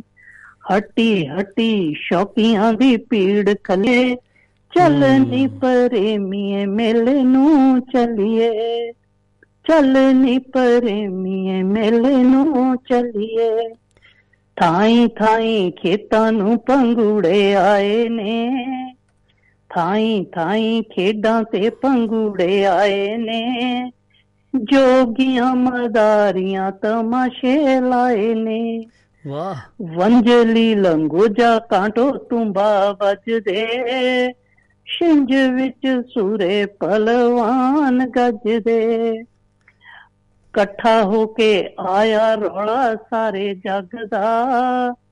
ਪੀੜ ਵਿੱਚ ਭੀ- ਮੋਢੇ ਨਾਲ ਮੋਢਾ ਵੱਜਦਾ।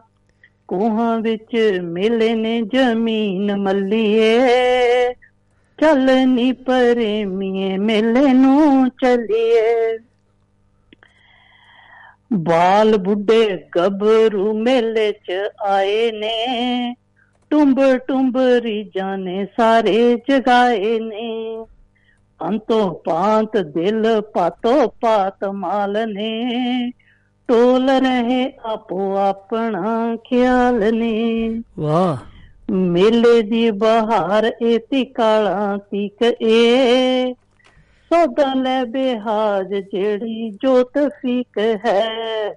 ਪੱਲੋ ਪੱਲੀ ਵਿੱਚ ਹੋਈ ਚਲੋ ਚਲੀਏ।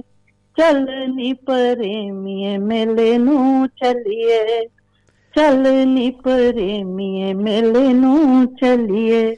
ਵਾਹ ਹਾਂਜੀ ਇਹ ਧਨੀ ਰਾਮ ਚਾਤਰੀ ਖੁਣਾ ਦੀ ਕਵਿਤਾ ਸੀਗੀ। ਹਾਂਜੀ ਬਹੁਤ ਪਿਆਰਾ ਸੀ। ਛਿੰਝਾਂ ਲਈ ਸਾਰੇ ਕਾਸੇ ਲਈ। ਉਹਨਾਂ ਨੇ ਇਹ ਲਿਖੀ ਹੋਈ ਆ ਖੇਤੀ ਦੇ ਆਧਾਰ ਤੇ ਵੀ ਲਿਖੀ ਹੋਈ ਆ। ਹਾਂਜੀ ਮੈਨੂੰ ਹਾਂਜੀ। ਕਾਫੀ ਪਸੰਦ ਹੈ ਕਿ ਉਮੀਦ ਹੈ ਕਿ ਮੈਂ ਕੁਝ ਗਲਤ ਨਾ ਬੋਲਿਆ ਹੋਵੇ ਤੇ ਉਮੀਦ ਹੈ ਕਿ ਸਾਡੇ ਸਰੋਤਿਆਂ ਨੇ ਆਨੰਦ ਮਾਣਿਆ ਹੋਵੇਗਾ ਇਸ ਕਵਿਤਾ ਦਾ। ਹਾਂਜੀ ਹਾਂਜੀ ਜਰੂਰ ਮਾਣਿਆ ਹੋਏਗਾ ਜੀ ਕਿਉਂਕਿ ਬਹੁਤ ਪਿਆਰੀ ਕਵਿਤਾ ਜੋ ਧਨੀ ਰਾਮ ਚਾਤਰਿਕ ਹੁਣਾਂ ਦੀ ਲਿਖੀ ਤੇ ਤੁਹਾਡੀ ਸੁਰੀਲੀ ਆਵਾਜ਼ ਚ ਤੁਸੀਂ ਜਿਹੜੀ ਪੇਸ਼ ਕੀਤੀ ਕਿਆ ਬਾਤਾਂ ਬਈ ਥੈਂਕ ਯੂ ਤੁਹਾਡੇ ਪਿਆਰ ਦਾ ਤੇ।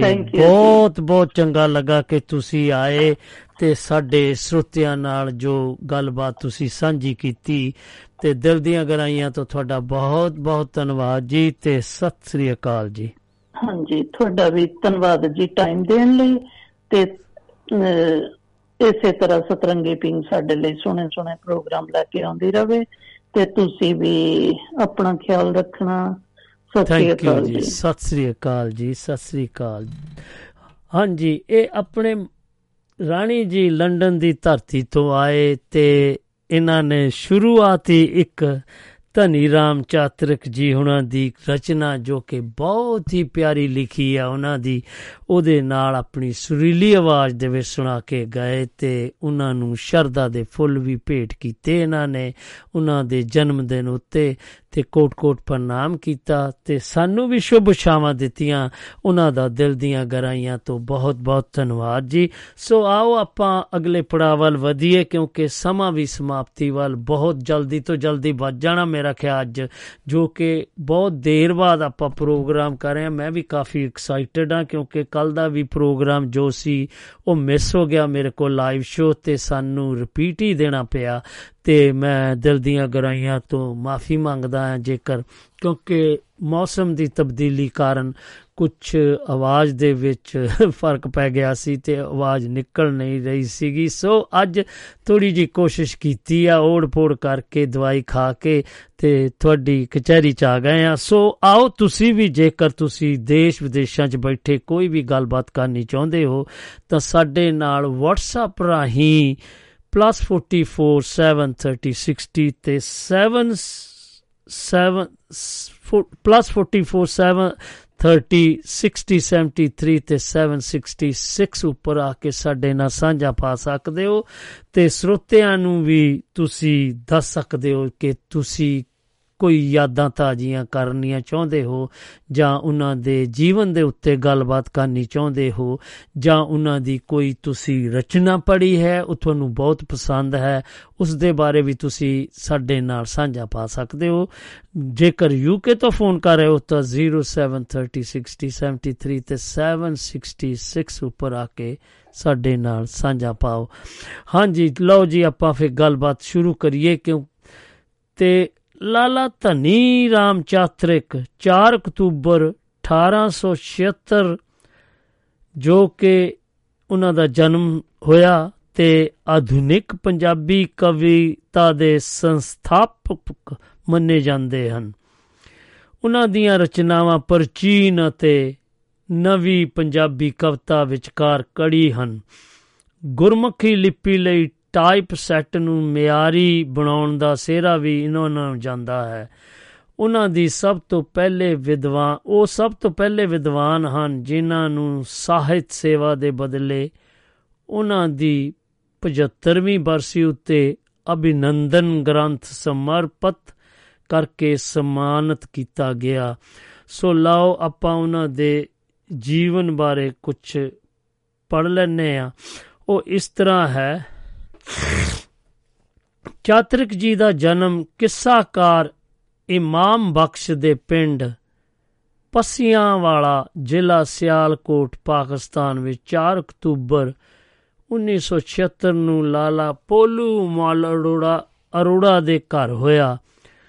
ਉਹਨਾਂ ਦੀ ਅਜੇ ਬਾਲ ਉਮਰ ਹੀ ਸੀ ਕਿ ਰੋਜ਼ੀ ਦੇ ਚੱਕਰ ਵਿੱਚ ਪਰਿਵਾਰ ਨਾਨਕੇ ਪਿੰਡ ਲੋਪੋਕੇ ਜ਼ਿਲ੍ਹਾ ਅੰਮ੍ਰਿਤਸਰ ਵਿੱਚ ਆ ਗਿਆ।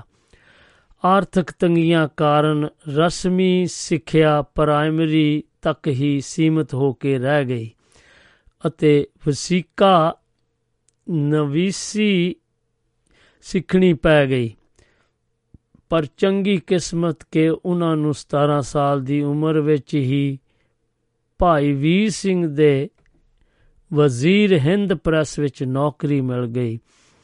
ਇਸੇ ਇੱਥੇ ਕੰਮ ਕਰਦੇ ਸਮੇਂ ਉਹਨਾਂ ਨੂੰ ਕਵਿਤਾ ਲਿਖਣ ਦੀ ਚੇਟਕ ਲੱਗ ਗਈ ਸੋ ਕਹਿ ਲਓ ਕਿ ਉਹਨਾਂ ਦੀ ਜਿਹੜੀ ਸ਼ੁਰੂਆਤ ਸੀ, ਅਸਲੀ ਸ਼ੁਰੂਆਤ, ਉਹ 17 ਸਾਲ ਦੀ ਉਮਰ ਤੋਂ ਹੀ ਹੋ ਗਈ ਕਿ ਤੁਸੀਂ ਵੀ ਭਲੀ ਭਾਂਤੀ ਜਾਣੋ, ਜਾਣਦੇ ਹੋ ਕਿ ਭਾਈ ਵੀਰ ਸਿੰਘ ਜੀ ਵਰਗੇ ਮਹਾਨ ਲਿਖਾਰੀ ਜੋ ਕਿ ਬਹੁਤ ਹੀ ਜਿਨ੍ਹਾਂ ਦੀ ਦੇਣ ਆ ਪੰਜਾਬੀਅਤ ਨੂੰ, ਪੰਜਾਬੀ ਬੋਲੀ ਨੂੰ, ਉਹਨਾਂ ਦੇ ਨਾਲ ਕੰਮ ਕਰਨ ਦੇ ਨਾਲ ਤੁਸੀਂ ਆਪੇ ਹੀ ਇੱਕ ਭਾਗਸ਼ਾਲੀ ਹੋ, ਕਿਉਂਕਿ ਤੁਹਾਨੂੰ ਉੱਥੋਂ ਬਹੁਤ ਕੁਝ ਸਿੱਖਣ ਨੂੰ ਮਿਲ ਸਕਦਾ ਹੈ।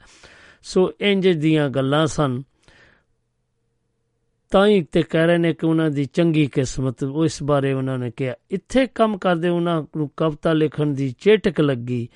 ਚਾਤਰਿਕ ਨੇ ਪੰਜਾਬੀ ਉਰਦੂ ਅਤੇ ਫਾਰਸੀ ਦੀ ਮੁੱਢਲੀ ਵਿਦਿਆ ਪ੍ਰਾਪਤ ਕੀਤੀ।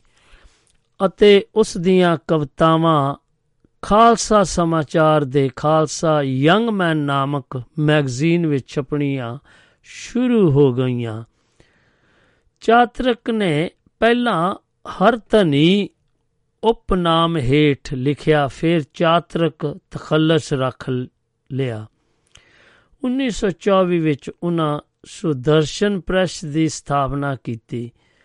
1926 ਵਿੱਚ ਅੰਮ੍ਰਿਤਸਰ ਵਿੱਚ ਜਦੋਂ ਪੰਜਾਬੀ ਸਭਾ ਬਣੀ ਤਾਂ ਚਾਤਰਕ ਜੀ ਨੂੰ ਉਸ ਦਾ ਪ੍ਰਧਾਨ ਚੁਣਿਆ ਗਿਆ। ਇਸ ਸਭਾ ਵਿੱਚ ਸਰਦਾਰ ਚਰਨ ਸਿੰਘ, ਮੌਲਾ ਬਖਸ਼ ਕੁਸ਼ਤਾ, ਹੀਰਾ ਸਿੰਘ ਦਰਦ, ਪ੍ਰਿੰਸੀਪਲ ਤੇਜਾ ਸਿੰਘ, ਗਿਆਨੀ ਗੁਰਮੁਖ ਸਿੰਘ ਮੁਸਾਫਰ, ਵਿਧਾਤਾ ਸਿੰਘ ਧੀਰ, ਲਾਲਾ ਕਿਰਪਾ ਸਾਗਰ ਫਜ਼ਲਦੀਨ ਅਤੇ ਉਸਤਾਦ ਹਮਦਮ ਵਰਗੇ ਉੱਗੇ ਸਾਹਿਤਕਾਰ ਸ਼ਾਮਲ ਸਨ। ਸੋ ਆਪਾਂ ਦੱਸਦੇ ਜਾਈਏ ਕਿ ਉਹਨਾਂ ਦੀਆਂ ਜੋ ਰਚਨਾਵਾਂ ਸੀਗੀਆਂ, ਉਹ ਕੁਝ ਇਸ ਤਰ੍ਹਾਂ ਸੀ।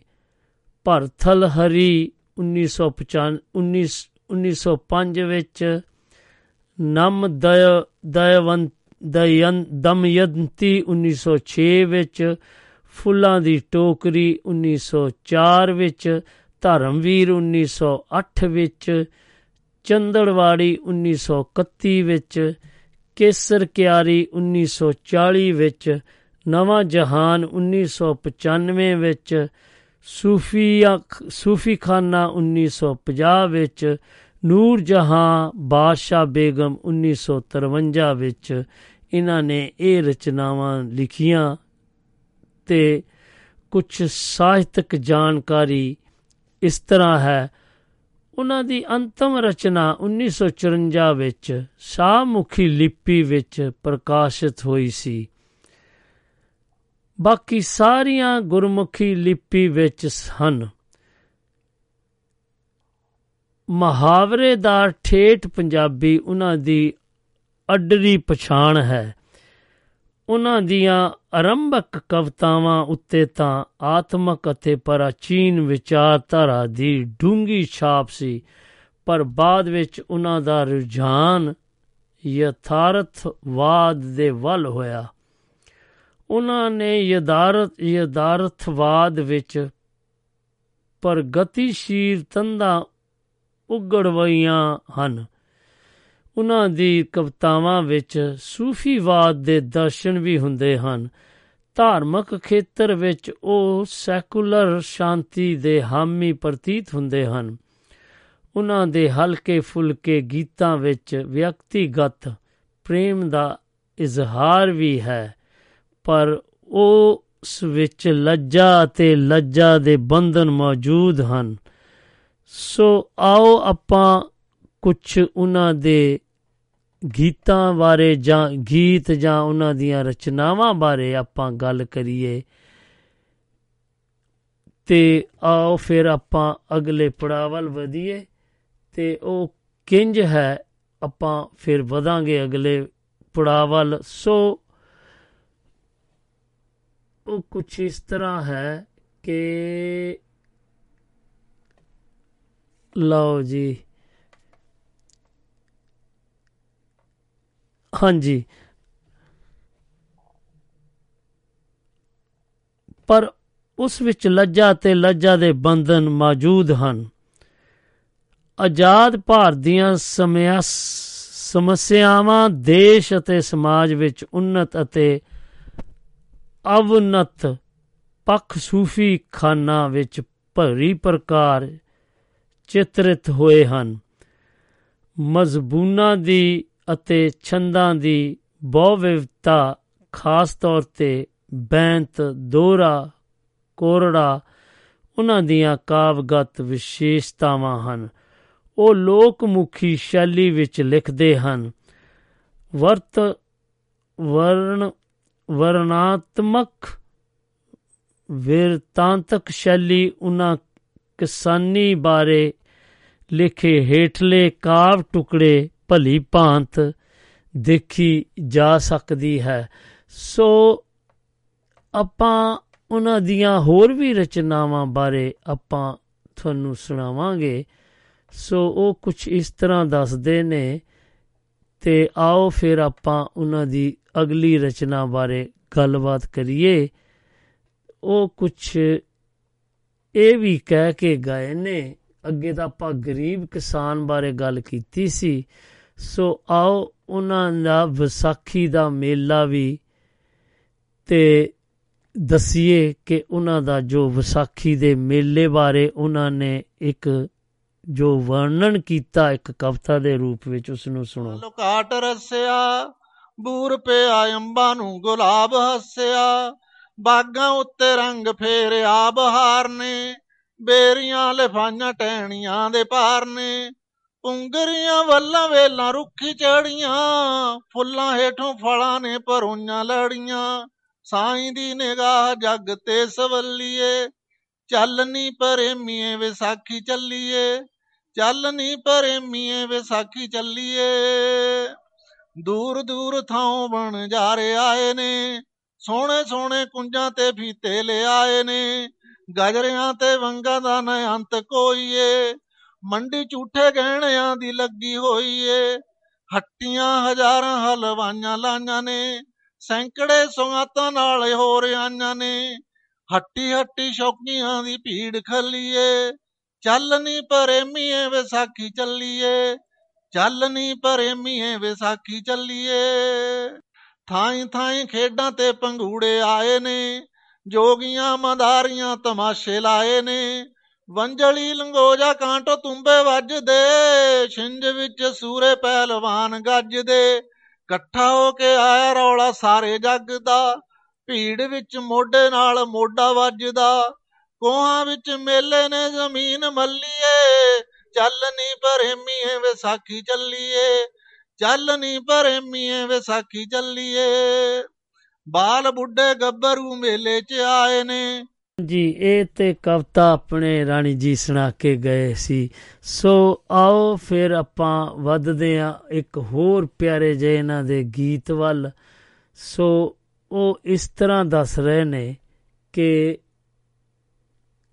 ਹਾਂਜੀ ਤੇ ਇਹ ਯਾਰ ਹੋ ਕੀ ਰਿਹਾ? ਹਮ, ਚਲੋ ਆਪਾਂ ਫਿਰ ਉਹਨਾਂ ਦੇ ਇੱਕ ਉਹਨਾਂ ਦੀ ਹੀ ਜੋ ਸੌਣ ਬਾਰੇ ਉਹਨਾਂ ਨੇ ਲਿਖਿਆ ਹੈ ਤੇ ਉਹਨਾਂ ਬਾਰੇ ਆਪਾਂ ਗੱਲਬਾਤ ਕਰ ਰਹੇ ਹਾਂ। ਸੋ ਉਹ ਕੁਝ ਇਸ ਤਰ੍ਹਾਂ ਲਿਖਦੇ ਨੇ ਕਿ ਉਹਨਾਂ ਦੀਆਂ ਕਵਿਤਾਵਾਂ ਵਿਸ਼ੇਸ਼ਤਾਵਾਂ ਹਨ। ਉਹ ਲੋਕ ਮੁਖੀ ਸ਼ੈਲੀ ਵਿੱਚ ਲਿਖਦੇ ਸਨ।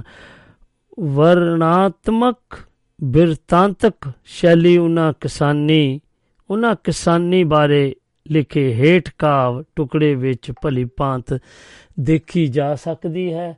ਸੋ ਪ੍ਰਦੀਪ ਕੌਸ਼ਲ ਜੀ ਸਾਨੂੰ ਫੋਨ ਕਰ ਰਹੇ ਨੇ। ਸੋ ਆਓ ਆਪਾਂ ਉਹਨਾਂ ਦੇ ਨਾਲ ਸਾਂਝਾ ਪਾਈਏ ਤੇ ਲਓ ਜੀ, ਤੇ ਫਿਰ ਆਪਾਂ ਜਾ ਰਹੇ ਹਾਂ ਆਪਣੇ ਕੁਲਦੀਪ, ਪ੍ਰਦੀਪ ਕੌਸ਼ਲ ਜੀ ਨਾਲ ਆਪਾਂ ਗੱਲਬਾਤ ਜਾਰੀ ਰੱਖਾਂਗੇ। ਕੁਝ ਕੁ ਮਿੰਟ ਤੱਕ ਉਹ ਆ ਜਾਣਗੇ। ਸੋ ਆਓ ਆਪਾਂ ਜਦੋਂ ਤੱਕ ਕਿ ਅਗਲੇ ਪੜਾਅ ਵੱਲ ਵਧਾਂਗੇ ਤੇ ਆਪਣੇ ਨਾਲ ਮੈਂ ਦੱਸਦਾ ਜਾਵਾਂ ਕਿ ਸਾਡੇ ਨਾਲ ਇਹ ਪਰਥ ਆਸਟ੍ਰੇਲੀਆ ਤੋਂ ਇਹ ਪ੍ਰਦੀਪ ਕੌਸ਼ਲ ਜੀ ਆ ਜੁੜੇ ਨੇ। ਜੀ ਆਇਆਂ ਨੂੰ ਪ੍ਰਦੀਪ ਕੌਸ਼ਲ ਜੀ ਸਤਿ ਸ੍ਰੀ ਅਕਾਲ ਜੀ।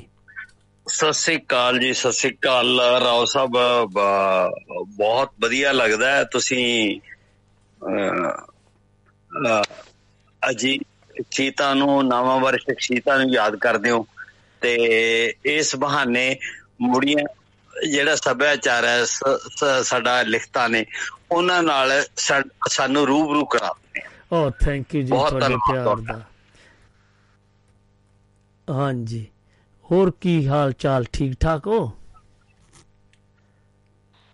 ਹੈਲੋ?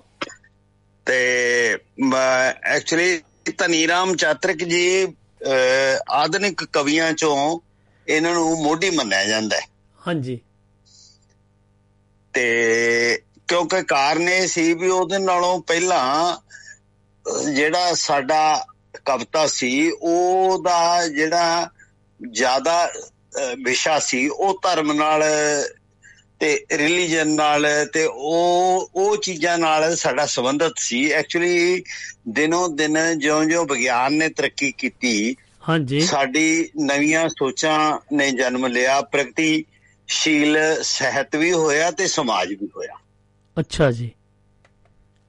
ਤੇ ਇਸ ਕਰਕੇ ਇਹ ਜਿਹੜੇ ਕੋਈ ਵੀ ਸਮੇਂ ਦੇ ਜਿਹੜੇ ਲੇਖਕ ਨੇ ਉਹ। ਸਮਾਜ ਨੂੰ ਬਦਲਣ 'ਚ ਇੱਕ ਬਹੁਤ ਵੱਡੀ ਭੂਮਿਕਾ ਅਦਾ ਕਰਦੇ ਨੇ। ਹਾਂਜੀ ਤੇ ਇਸੇ ਤਰ੍ਹਾਂ ਹੀ ਐਕਚੁਅਲੀ ਜਿਵੇਂ ਮਤਲਬ ਪੰਜਾਬੀ ਸਾਹਿਤ 'ਚ ਇਹਨਾਂ ਦੀ ਬੜਮੋਲੀ ਦੇਣ ਇਸ ਕਰਕੇ ਹੈ ਜਿਵੇਂ ਤੁਸੀਂ ਵੀ ਦੱਸ ਰਹੇ ਸੀ ਵੀ ਪਹਿਲਾਂ ਇਹਨਾਂ ਨੇ ਭਾਈ ਵੀਰ ਸਿੰਘ ਜੀ ਜੀ ਦੀ ਪ੍ਰੈਸ 'ਚ ਕੰਮ ਕੀਤਾ ਤੇ ਉੱਥੋਂ ਇਹਨਾਂ ਨੂੰ ਭਾਈ ਵੀਰ ਸਿੰਘ ਜੀ ਦੀ ਸੰਗਤ ਨਾਲ ਕਿਉਂਕਿ ਉਹ ਇੱਕ ਸਿਰਮੌਰ ਪੰਜਾਬੀ ਕਵੀ ਤੇ ਦਾਰਸ਼ਨਿਕ ਵੀ ਸੀਗੇ ਉਹਨਾਂ ਦੀ ਸਿੱਖ ਇਤਿਹਾਸ ਪ੍ਰਤੀ ਤੇ ਹੋ ਮਤਲਬ ਬਹੁਤ ਬੜਮੁੱਲੀ ਉਹਨਾਂ ਦੀ ਦੇਣ ਵੀ ਹੈ। ਤੇ ਪਹਿਲਾਂ ਜਿਹੜਾ ਸਭ ਤੋਂ ਵੱਡਾ ਹੈਗਾ ਕਾਵ ਮਹਾਕਾਵ ਉਹ ਉਹਨਾਂ ਨੇ ਲਿਖਿਆ ਰਾਣਾ ਸੂਰਤ ਸਿੰਘ। ਅੱਛਾ ਜੀ। ਭਾਈ ਵੀਰ ਸਿੰਘ ਜੀ ਨੇ। ਹੂੰ। ਤੇ ਫਿਰ ਉਹ ਦੇਖੋ ਮਤਲਬ ਸਾਹਿਤ ਬਾਰੇ ਤੇ ਕਵਿਤਾ ਬਾਰੇ ਉਹਨਾਂ ਦਾ ਮਤਲਬ ਉਹਨਾਂ ਦਾ ਕੁਦਰਤ ਦੇ ਦ੍ਰਿਸ਼ ਪੇਸ਼ ਕਰਨੇ ਕੁਦਰਤ ਨਾਲ ਉਸ ਬੰਦੇ ਦੀ ਸੋਚ ਨੂੰ ਜੋੜਨਾ ਹਲਕਾ ਫੁਲਕਾ ਰੱਖਣਾ ਤੇ ਫਿਰ ਉਹ ਲਿਖਦੇ ਨੇ ਵੀ ਮੇਰੀ ਛੁਪੇ ਰਹਿਣ ਦੀ ਚਾਰ ਤੇ ਛੁਪ ਤੁਰ ਜਾਣ ਦੀ ਹਾਏ ਪੂਰੀ ਹੁੰਦੀ ਨਾ ਮੈਂ ਤਰਲੇ ਲੈ ਰਿਹਾ। ਵਾਹ। ਤੇ ਭਾਈ ਵੀਰ ਸਿੰਘ ਦੀ ਪ੍ਰੈਸ 'ਚ ਕੰਮ ਕਰਦੇ ਹੀ ਫਿਰ ਇਹਨਾਂ ਨੇ ਆਪਣੀ ਪ੍ਰੈਸ ਪੰਜਾਬੀ ਦੀ ਸਥਾਪਿਤ ਕੀਤੀ ਸੁਦਰਸ਼ਨ ਪ੍ਰੈਸ। ਹਾਂਜੀ ਹਾਂਜੀ। ਸੁਦਰਸ਼ਨ ਪ੍ਰੈਸ ਦਾ ਸਭ ਤੋਂ ਵੱਡਾ ਯੋਗਦਾਨ ਐਕਚੁਅਲੀ ਪੰਜਾਬੀ ਸਾਹਿਤ 'ਚ ਮੈਂ ਇਸ ਕਰਕੇ ਮੰਨਦਾ ਵੀ ਪੰਜਾਬੀ ਦੀ ਪਹਿਲੀ ਡਿਕਸ਼ਨਰੀ ਹਾਂਜੀ। ਉਹ ਇਹਨਾਂ ਨੇ ਛਾਪੀ ਭਾਈ ਕਾਨ ਸਿੰਘ ਨਾਭਾ ਦਾ ਮਹਾਨ ਕੋਸ਼। ਅੱਛਾ ਜੀ। ਤੇ ਹਾਲੇ ਵੀ ਉਹ ਜਿਹੜੀ ਮਹਾਨ ਕੋਸ਼ ਹੈ ਉਹਨੂੰ ਰੈਫਰੈਂਸ ਬੁੱਕ ਦੇ ਤੌਰ ਤੇ ਵਰਤਿਆ ਜਾਂਦਾ ਹੈ ਤੇ ਉਹ ਇੱਕ ਮਤਲਬ ਬਹੁਤ ਬੜਮੁੱਲੀ ਦੇਣ ਹੈ ਪੰਜਾਬੀ ਸਾਹਿਤ ਨੂੰ। ਤੇ ਉਹਦੇ 'ਚ ਇੰਨਾ ਵਿਸਥਾਰ ਪੂਰਵਕ ਹਰੇਕ ਸ਼ਬਦ ਦਾ ਵਿਆਖਣ ਕੀਤਾ ਗਿਆ ਹੈ। ਹਾਂਜੀ। ਉਹ ਮਤਲਬ ਉਹ ਸੋਚ ਤੋਂ ਪਰੇ ਹੈ। ਅੱਛਾ ਜੀ। ਕਿਉਂਕਿ ਦੇਖੋ ਜੇ ਉਹਨਾਂ ਨੇ ਮਤਲਬ ਉਹ ਇੱਕ ਤਰ੍ਹਾਂ ਇੱਕ ਇਨਸਾਈਕਲੋਪੀਡੀਆ ਹੀ ਹੈ ਪੰਜਾਬੀ ਦਾ।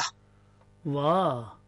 ਤੇ ਉਹਨਾਂ ਦੀ ਇਹ ਇਹ ਦੇਖੋ ਇੰਨੇ ਪੜ੍ਹੇ ਲਿਖੇ ਹੋਣ ਦੇ ਬਾਵਜੂਦ ਇੰਨੇ ਨਹੀਂ ਸੀ ਕਹਿੰਦੇ ਪੜ੍ਹੇ ਲਿਖੇ ਇਹਨਾਂ ਨੇ ਪ੍ਰਾਇਮਰੀ ਐਜੂਕੇਸ਼ਨ ਹੀ ਕੀਤੀ ਸੀ।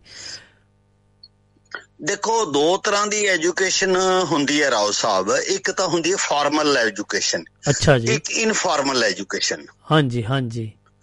ਫਾਰਮਲ ਐਜੂਕੇਸ਼ਨ ਉਹ ਹੈ ਜਿਹੜੀ ਅਸੀਂ ਕਿਤਾਬਾਂ ਚੋਂ ਅਸੀਂ ਡਿਗਰੀਆਂ ਲੈ ਕੇ ਹਾਸਲ ਕਰਦੇ ਹਾਂ। ਹਾਂਜੀ।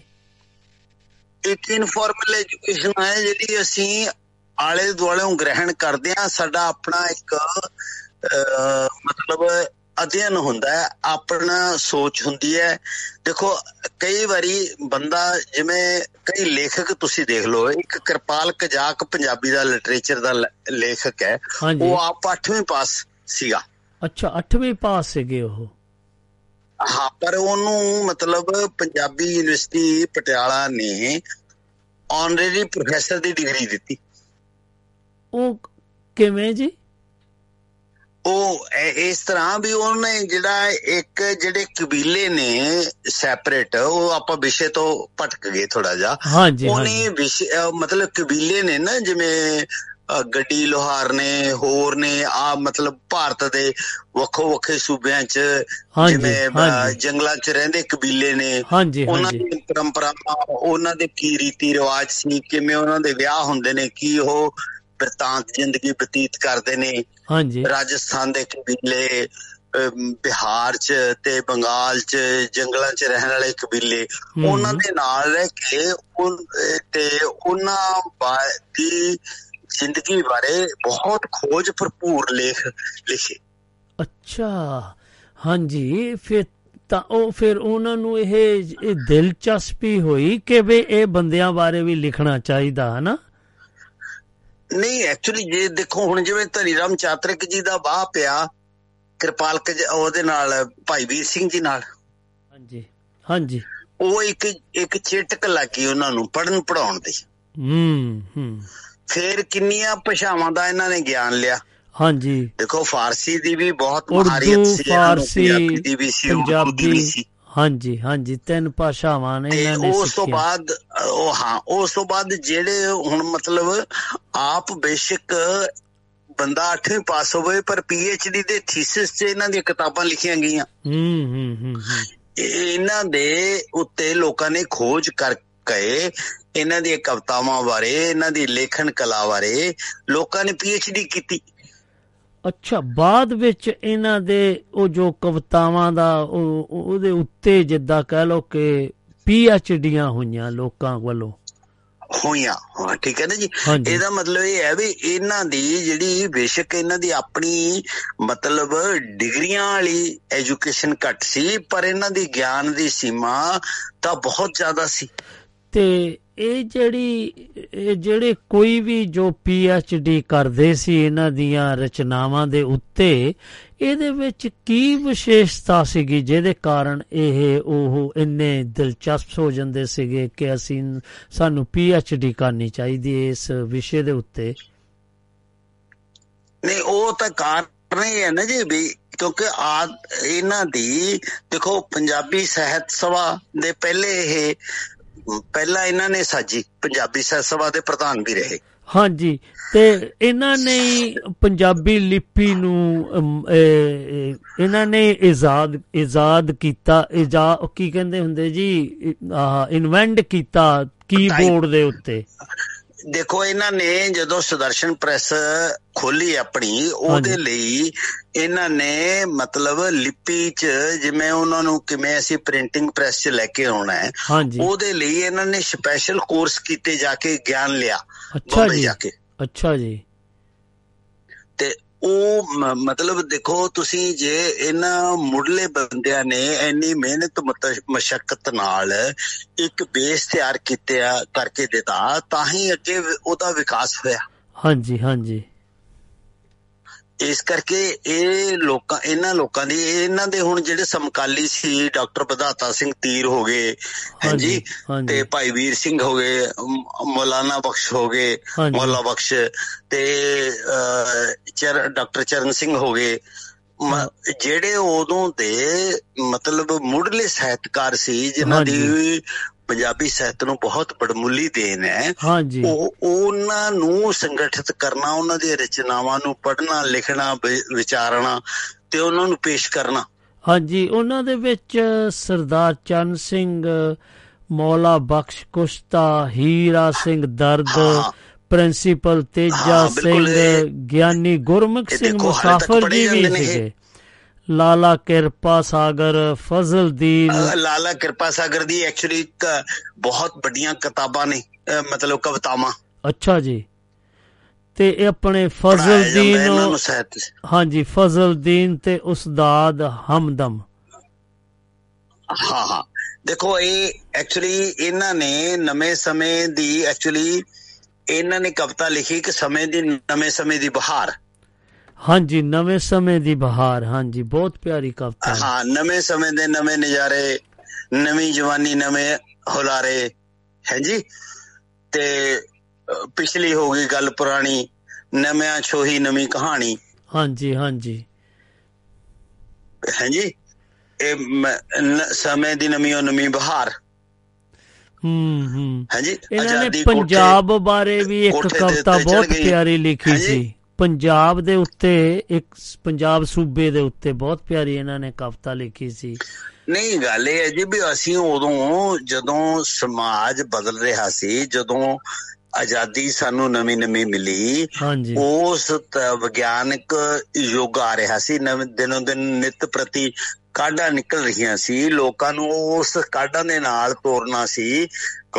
ਕਿਉਂਕਿ ਜਦੋਂ ਕੋਈ ਨਵੀਂ ਮਤਲਬ ਰੈਡੀਕਲ ਚੇਂਜ ਆਉਂਦੀ ਹੈ ਸੋਸਾਇਟੀ 'ਚ ਉਦੋਂ ਸਾਹਿਤਕਾਰਾਂ ਦਾ ਬਹੁਤ ਵੱਡਾ ਦੇਣ ਹੁੰਦੀ ਹੈ ਕਿਉਂਕਿ ਉਹ ਸੋਚ ਨੂੰ ਵੀ ਬਦਲਦੇ ਨੇ ਸਮਾਜ ਦੀ ਨੂੰ। ਹਾਂਜੀ ਹਾਂਜੀ ਇਹ ਤਾਂ ਹੈ ਇਹ ਤਾਂ ਹੈ ਉਹ। ਸੋਚਾਂ ਐਕਚੁਅਲੀ ਸੋਚਾਂ ਜਿਹੜੀਆਂ ਬਦਲਦੇ ਨੇ ਉਹ ਲਿਖਤਾਂ ਬਦਲਦੀਆਂ ਨੇ।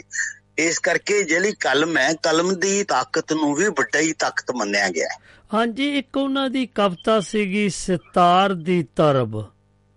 ਉਹਦੇ ਵਿੱਚ। ਵੀ ਉਹਨਾਂ ਨੇ ਬਿਆਨ ਜੋ ਕੀਤਾ ਜ਼ਿੰਦਗੀ ਦੇ ਬਾਰੇ ਬੰਦਾ ਤੂੰ ਕੀ ਚੀਜ਼ ਆ ਇੱਕ ਸਿਤਾਰ ਦੀ ਤਰ੍ਹਾਂ। ਤੇਰੀ ਧੁਨ ਵੱਜਦੀ ਆ। ਤੇ ਉਹਦੇ ਵਿੱਚੋਂ ਮੈਂ ਤੁਹਾਨੂੰ ਅੱਗੇ ਜਾ ਕੇ ਸੁਣਾਉਂਗਾ ਤੇ ਤੁਸੀਂ। ਫਿਰ ਹੋਰ ਉਹਨਾਂ ਦੀਆਂ ਕਵਿਤਾਵਾਂ ਸੀਗੀਆਂ ਮੌਸਮ ਬਾਰੇ ਬਹੁਤ ਮਸ਼ਹੂਰ ਗੀਤ ਲਿਖਿਆ ਹੈ ਕਿੱਥੇ ਮਾਤਾ ਤੋਰਿਆ ਅਜੀਤ ਤੇ ਜੁਝਾਰ ਨੂੰ ਅੱਛਾ ਉਹ ਇਹਨਾਂ ਦਾ ਲਿਖਿਆ ਹੈ ਜੀ ਹਾਂ ਹਾਂ ਬੇੜੇ ਦੀਆਂ ਰੌਣਕਾਂ ਤੇ ਮਹਿਲਾਂ ਦੇ ਪਿਆਰ ਨੂੰ ਵਾਹ ਕਿੱਥੇ ਮਾਤਾ ਤੋਰਿਆ ਜੀ ਤੇ ਵਿਚਾਰ। ਲੱਭਿਆ ਨਹੀਂ ਮੈਨੂੰ ਇਹ ਗੀਤ ਹਾਂ ਇਹ ਐਕਚੁਅਲੀ ਗੱਲ ਇਹ ਹੈ ਜੀ ਵੀ ਇਹ ਇਹ ਦੇਖੋ ਆਪਣੀ ਮਤਲਬ ਕੌਮਾਂ ਨੂੰ ਜਿਹੜਾ ਸਾਡਾ ਬੜਮੁੱਲਾ ਇਤਿਹਾਸ ਹੈ ਉਹਦਾ ਉਹਦੇ ਨਾਲ ਤੋਰਨਾ ਉਹਨੂੰ ਯਾਦ ਕਰਾਉਣਾ ਕੌਮ 'ਚ ਜਜ਼ਬਾ ਪੈਦਾ ਕਰਨਾ ਜਿਵੇਂ। ਤੁਸੀਂ ਉਹ ਪਿੱਛੇ ਐਪੀਸੋਡ ਕੀਤਾ ਸੀ ਸੋਹਣ ਸਿੰਘ ਸੀਤਲ ਦਾ ਹਾਂਜੀ ਹਾਂਜੀ ਵੀ ਜਿਹੜੇ ਢਾਡੀ ਨੇ ਉਹ ਵੀ ਕੌਮ 'ਚ ਸੁੱਤੀ ਹੋਈ ਕਲਾ ਨੂੰ ਸੁੱਤੇ ਹੋਏ ਕੌਮ ਨੂੰ ਜਗਾਉਂਦੇ ਨੇ। ਹਾਂਜੀ। ਇਹਨਾਂ ਨੇ ਵੀ ਜਿਹੜੇ ਸਾਹਿਤਕਾਰ ਨੇ ਇਦਾਂ ਦੇ ਮਾਡਰਨ ਜਿਹੜੇ ਬੰਦਿਆਂ ਦੀ ਅਸਾਰੂ ਸੋਚ ਸੀ ਉਹਨਾਂ ਨੇ ਪੁਰਾਣੀ ਸਾਨੂੰ ਰੂੜੀਬੱਧੀ ਪਰੰਪਰਾ ਚੋਂ ਕੱਢ ਕੇ ਹਾਂਜੀ। ਨਵੇਂ ਨਵੇਂ ਸਮਾਜ ਦੀ ਸਿਰਜਣਾ ਵਿੱਚ ਇਹਨਾਂ ਦਾ ਬਹੁਤ ਵੱਡਾ ਯੋਗਦਾਨ ਹੈ। ਇਹਨਾਂ ਨੇ ਹਰ ਪ੍ਰਕਾਰ ਦੀ ਰਚਨਾ ਦੇ ਵਿੱਚ ਆਪਣਾ ਯੋਗਦਾਨ ਪਾਇਆ, ਜਿੱਦਾਂ ਕਹਿ ਲੋ ਕਿ ਇਹ ਪੰਜਾਬੀ, ਜਿਹੜਾ ਕਿ ਸਿੱਖ ਇਤਿਹਾਸ ਬਾਰੇ ਵੀ ਇਹਨਾਂ ਨੇ ਲਿਖਿਆ ਤੇ ਇਹ ਪ੍ਰੇਮ ਪ੍ਰੇਮ ਗੀਤ ਵੀ ਲਿਖੇ, ਜਿੱਦਾਂ ਮੈਨੂੰ ਲੱਗਦਾ ਇੱਕ ਤੂੰ ਹੋਵੇਂ, ਇੱਕ ਮੈਂ ਹੋਵਾਂ। ਤੇ ਹਾਂ ਹਾਂ। ਐਦਾਂ ਦੇ ਕਾਫੀ ਲਿਖੇ ਆ ਇਹਨਾਂ ਨੇ। ਪੰਜਾਬੀ ਕਵਿਤਾ ਦਾ ਜਿਹੜਾ ਵਿਸ਼ਾ ਹੈ ਨਾ ਜੀ ਹਾਂਜੀ। ਉਹ ਪਹਿਲਾ ਸੀ ਧਾਰਮਿਕ ਵਿਸ਼ਾ।